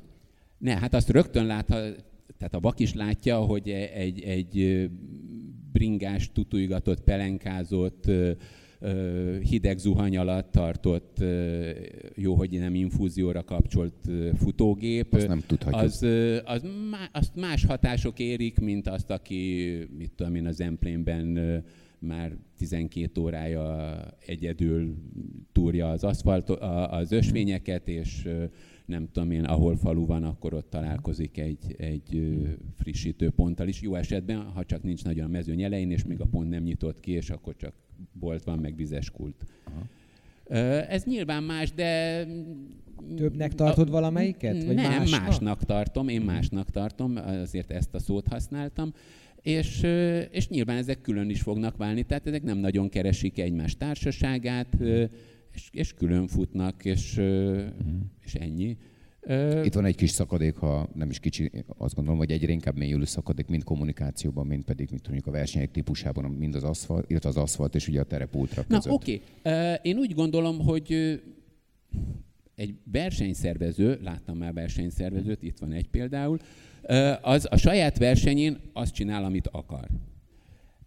Ha szabványtávú versenyt szervez, és áhítozik arra, hogy az ő eredménye rajta legyen a szabványtávú örökranglistán, akkor be kell tartani a még néhány egyéb szabályt, ami esetleg időben is változik. Tehát ugye most már mióta a Atléta Szövetség ugye a maraton, nem a eddig futott leg, legjobb maraton, tehát az a World Best Performance-ből át, áttért World Recordá, és akkor ott a rekord miatt már megszabják azt, hogy a rajt meg a cél milyen messze lehet egymástól, meg mennyi lehet, a, a, nem az esését szabják meg, hogy mennyinél nem lehet több, és akkor mit tudom, a Lisszaboni félmaraton az kívül van rajta, és akkor az a ranglista alatt külön van jegyezve.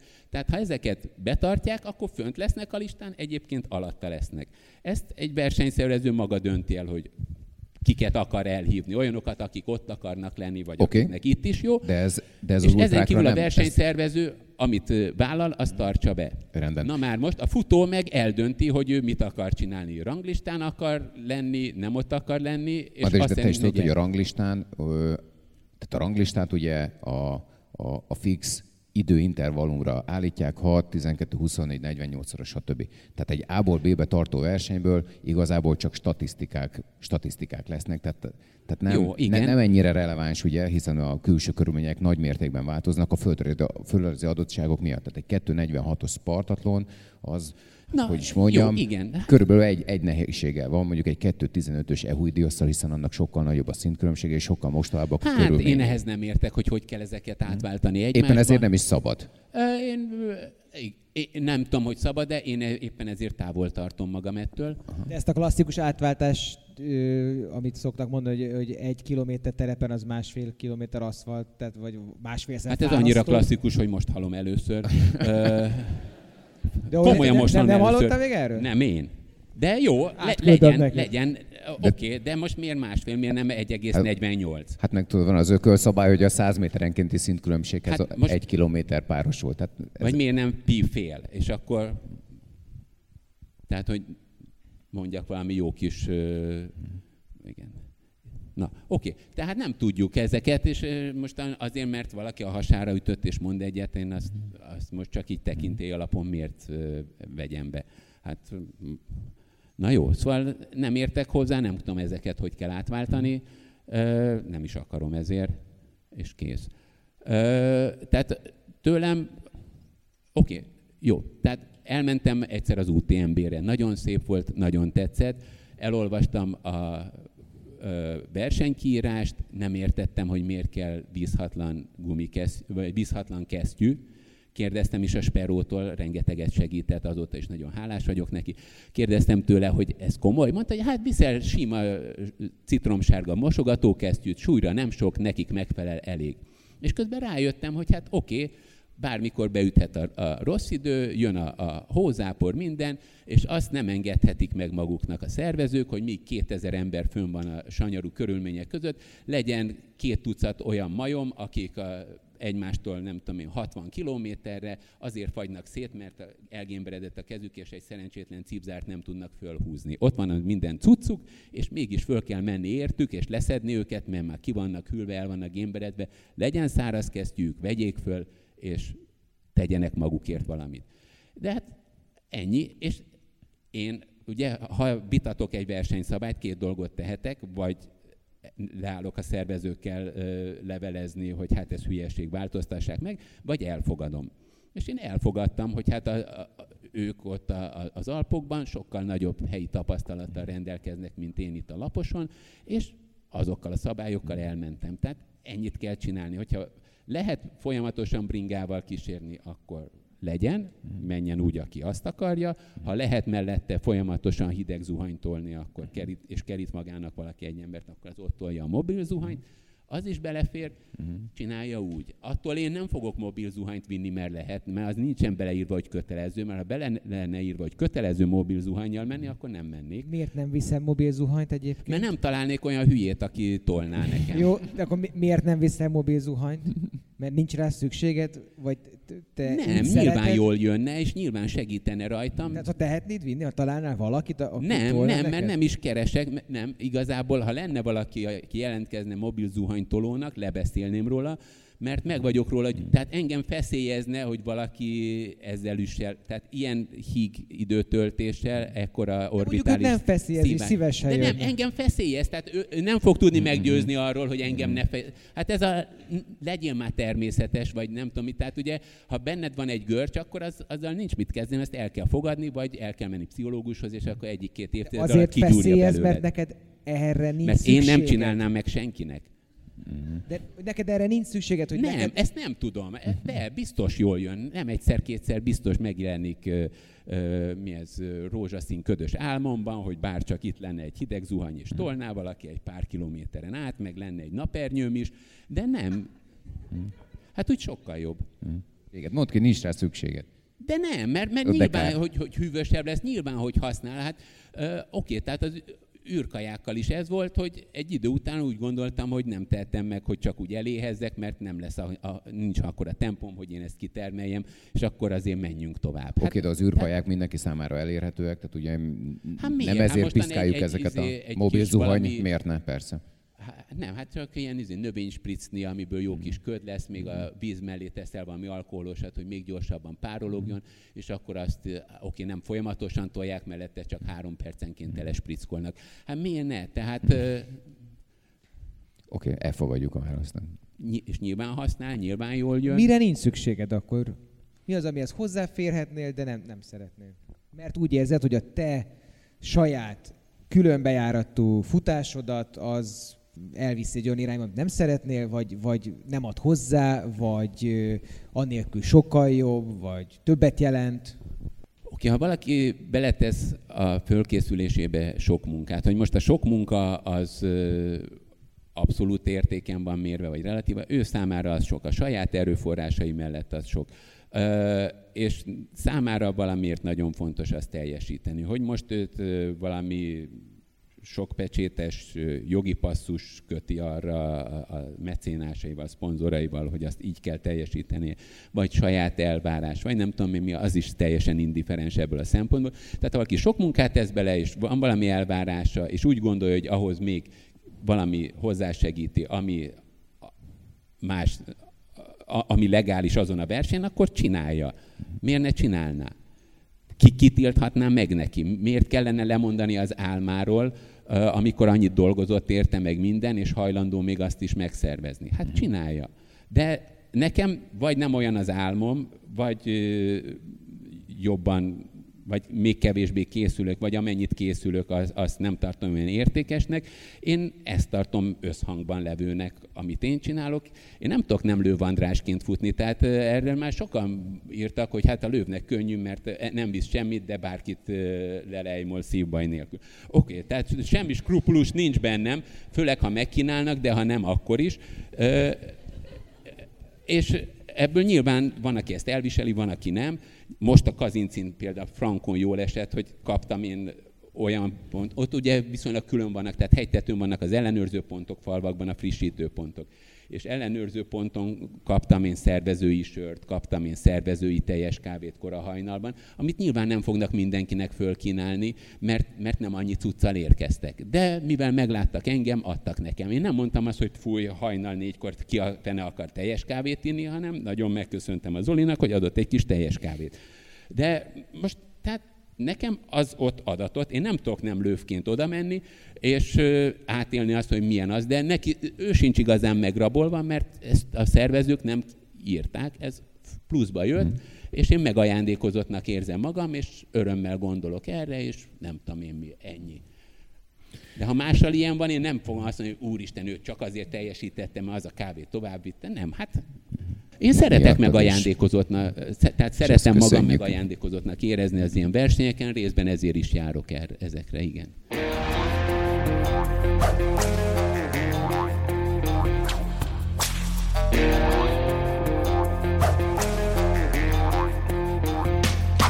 92-ben ö, akkor vettek föl szociológusnak, első hét az, az ugye szeptember második hete az ilyen órarend összeállítás, minden, a második hét az első értelmes előadás gyakorlat, az mind azzal telt, hogy mindenkinek szóltam, hogy én élek és meg vagyok, de most hat hétig nem nagyon fognak látni, de aztán igyekszem majd pótolni az egészet.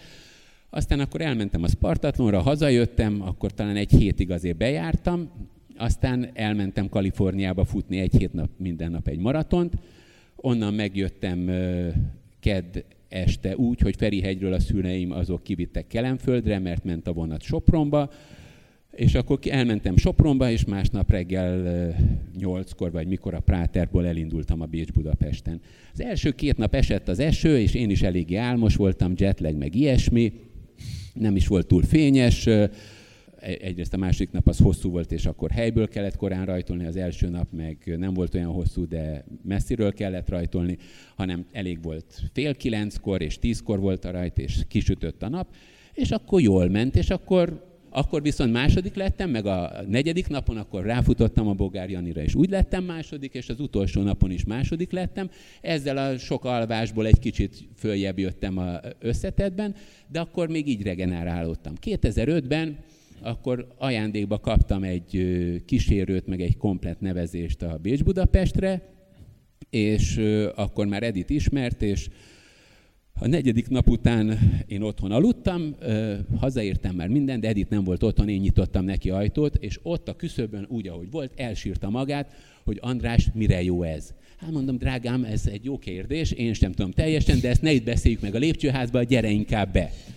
Tehát akkor meg úgy néztem ki, holott nem mentem el közbe Kaliforniába futni egy hét minden nap egy maratont, de eltelt 17 év. Azóta nem is mentem többé és Budapestre, mert tudom, hogy ez egy őszbe, ez a kettő nem fér bele. Arra is csak azért mentem el, mert ajándékba ott volt az egész tokkal, vonóval, kísérővel. A kísérő tolta a zuhanyt? nem, volt egy sofőr is, meg volt egy bringás legény, akit, aki bringázgatott, és néha beszélgettünk.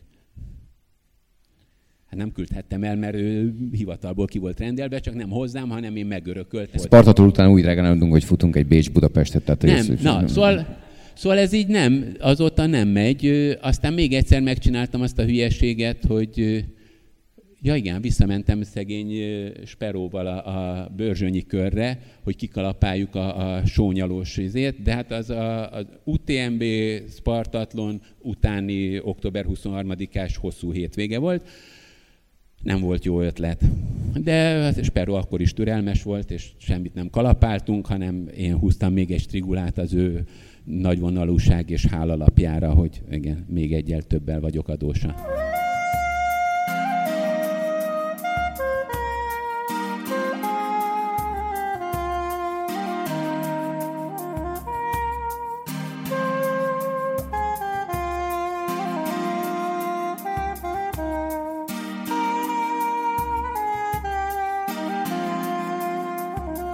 Kezdjük megint a pályaatlétikánál, bocsánat, vagy az olimpiai számoknál.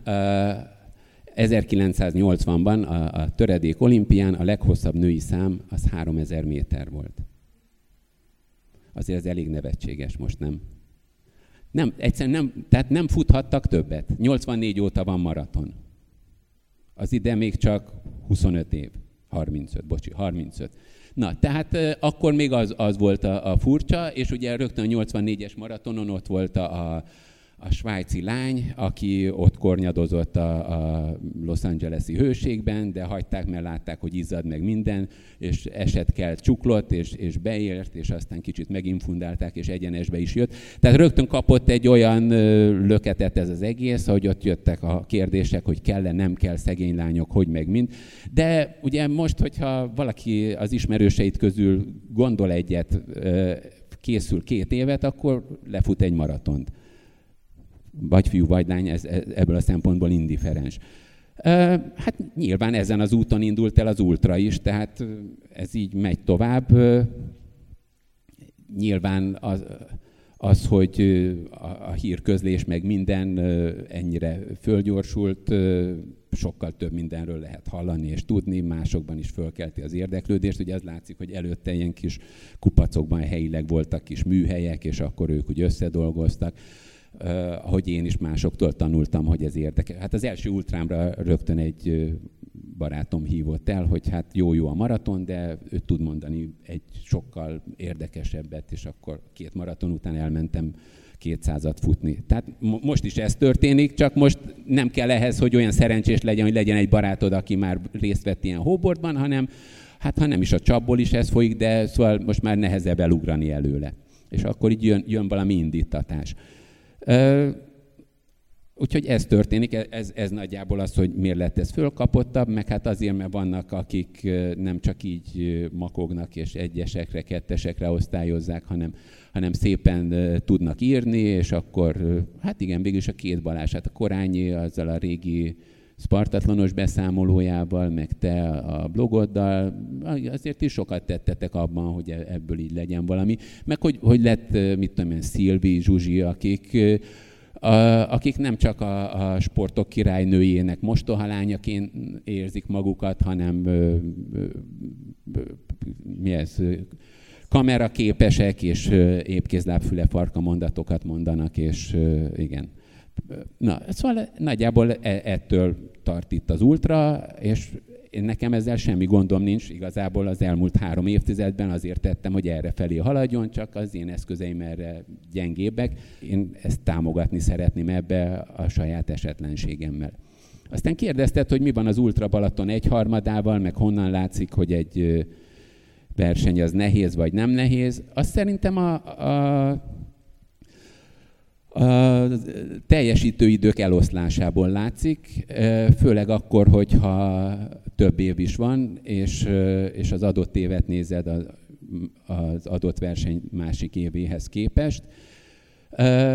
Ami látszik, az az, hogy a, a, a Spartatlonon, hát ugye van 20 és fél óra, de mondjuk csak 24-től 36 óráig jönnek mondjuk a futók, és a, a célba érők fele az az utolsó két órában jön.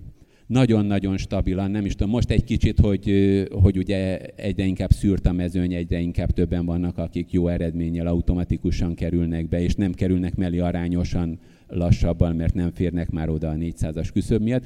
Emiatt kezd egy kicsit tehát látszik, hogy mit tudom én, 30 órát elérni nem a mezőnynek a, a 10%-a tud, hanem 15. Oké, okay, de 15 percet jött előre ez a medián. Na, de az, az a medián az alig mozdul. Tehát az, az egy kicsit ment előre, de, de nem drámaiat, és az célba érők fele az utolsó két órában jön. Azért, ha megnézel egy UTMB-t, egy Badwater-t, egy Western States-t, vagy bármelyik százmérföldest a Barkley kivételével, ott nem az utolsó két órában ö, jönnek be, vagy hogyha a célba érők range-ét arányítod, oké, nyilván, hogy is ugye egy Western States-en mi 14 valami a, a, és 30 óra, tehát ott eleve csak 16 óra van mondjuk célba érni. Akkor ugye nem két órát szánunk oda, hanem akkor annak is csak a kétharmadát. Tehát akkor nem az utolsó 1.40-ről beszélünk, hanem egy kicsit előbb van a célba érők közepe. A vége felé már lecseng igazából. UTMB-n biztos, hogy ott vasárnap délután már hébe-hóba jönnek csak, és a tömegek azok vasárnap déltájban dél, késő délelőtt megjönnek. Na és akkor ebből derül ki, hogy most feszes az a szintidő, vagy nem feszes. Én nem hinném, hogy valaki, aki elindul az UTMB-n is, elindul a Spartatlonon is, az egyik versenyen igyekszik célba érni, az UTMB-n, és bejön már vasárnap délben, mert olyan ronda a tájék, meg minden, míg a másik verseny a Spartatlonon meg húzza, ameddig csak lehet, mert olyan szép a, a, a Tripolis párta közti főút ott a senki földjén. Tehát e, ezt nem hinném. Azt hinném, hogy ebben egységesen viselkednek, akkor viszont az látszik, hogy valahol a szervezők ezt vágják.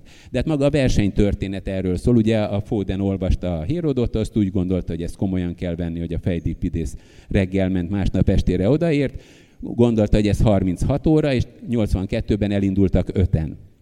36 órás szintidővel. Eleve hárman értek célba, abból egy volt 36 órán belül, a másik kettő kívül, és erre nem kezdték el reszelni a 36 órát, hogy hát akkor nagyon korán indult, nagyon későn ért, és az 39 óra, hanem meghagyták így, hogy ez jó és működik, és 83-ban ezzel a feltétellel elindították az egészet.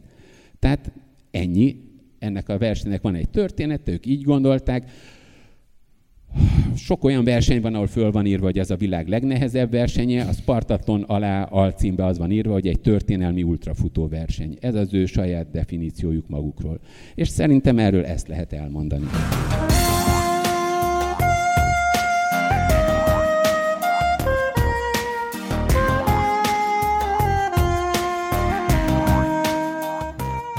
A ezt megragadta a figyelmet, hogy, hogy ugye annak tulajdonított, hogy most nem tudom, divatos az ultrafutás, meg sokan önnek szerencsére, vagy, vagy nem szerencsére, hogy szerencsére. ki mai időkben ezért, de hogy akkor az az az eredmény, amit a régiek, mondjuk a, a te generációd, a 90-es években a Bogár Janni, a Kiskirály Ernő, vagy akár a Bérces Edit odaraktak, hogy azoktól miért nem zengett akkoriban úgy, és miért nem vonzott ultrázott tömegeket, ö, Hát alapvetően nem tudtak róla. És ma, ne... ma ennek miért nincs igazából relevancia? Na jó, oké, de figyelsz, tehát ö, az még a úgy Zoli féle kis Balaton kerülő verseny volt, nem is tudom, hogy mi volt ennek a neve, tehát az Ultra Balaton előtti non-stop Balaton kerülő verseny, amiből az utolsó kiadáson én ö, részt vettem.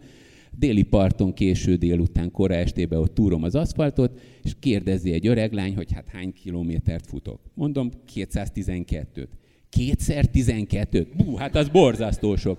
Tehát ugye, ott van valaki, hallja, amit mondok, de nyilván, tehát ez fölötte van mindennek, ledobja az égszíjat, megpróbál valami értelmet találni, de még az is borzasztó. Tehát most érted, tehát amikor még 3000 métert futtattak a lányokkal, akkor azzal jönni, hogy 24 óra lánynak. Hát ennyi. Hát akkor nem, tehát egyrészt nem volt hírverés, szép csöndben futottak, vagy, vagy néha volt, mit tudom, Edittel is volt egy, egy magyar narancs interjú. Tehát bele lehetett kerülni, oké. Okay. De ennyi. Hát elolvasták, jó, hát ez a, mint a kétfejű bornyú született, nem tudom én hol, Dél-Afrikában. Ennyi. Kész. Kétfejű bornyú, meg 24 óra. Jó lépjünk. Hát nem az, hogy úristen, akkor én is megyek kétfejű bornyút szülni, vagy úristen, akkor én is megyek 24 órát futni, mert ledobta az égszíjat. Most már ott vagyunk, hogy hát a lányok is futnak maratont, meg nem tudom én mi, meg kiderül így a, a általánosabb sporthírekből is, hogy vannak, akik eljárnak 100 kilométert futni, 24 órát, ne adjék egy spartatlont, és akkor ez így benne van a valamelyest a köztudatba, és akkor elfogadják. Még egy pár év, és akkor még inkább elfogadják. De ez tök elfogadott volt régen is, hát pénzdíjak voltak a versenyeken. Három, három ezer métert futhattak 80-ban. Jó, akkor most, akkor hogy lenne elfogadott az, hogy 90 meg 90-es évek végéről induljon. Oké, okay, 83-tól van Spartaton szubkultúra, a Bécs-Budapest is hova került bele a október 23-ai útlezárásos hírekbe. Hát ennyi. Hát, hát hova? Hát Pesten valameddig nem lehet menni az Andrási úton. Hát azt nyilván meg kell írni.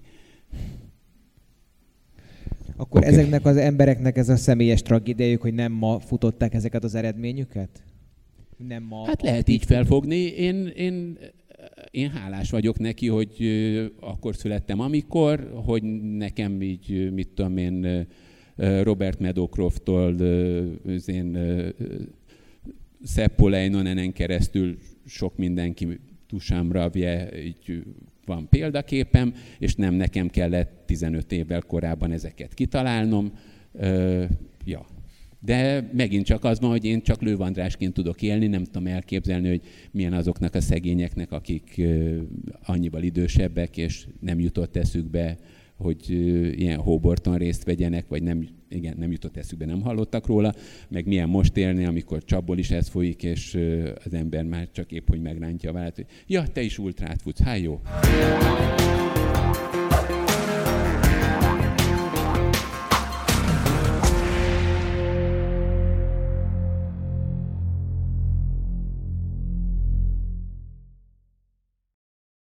A műsor a Béton partnere.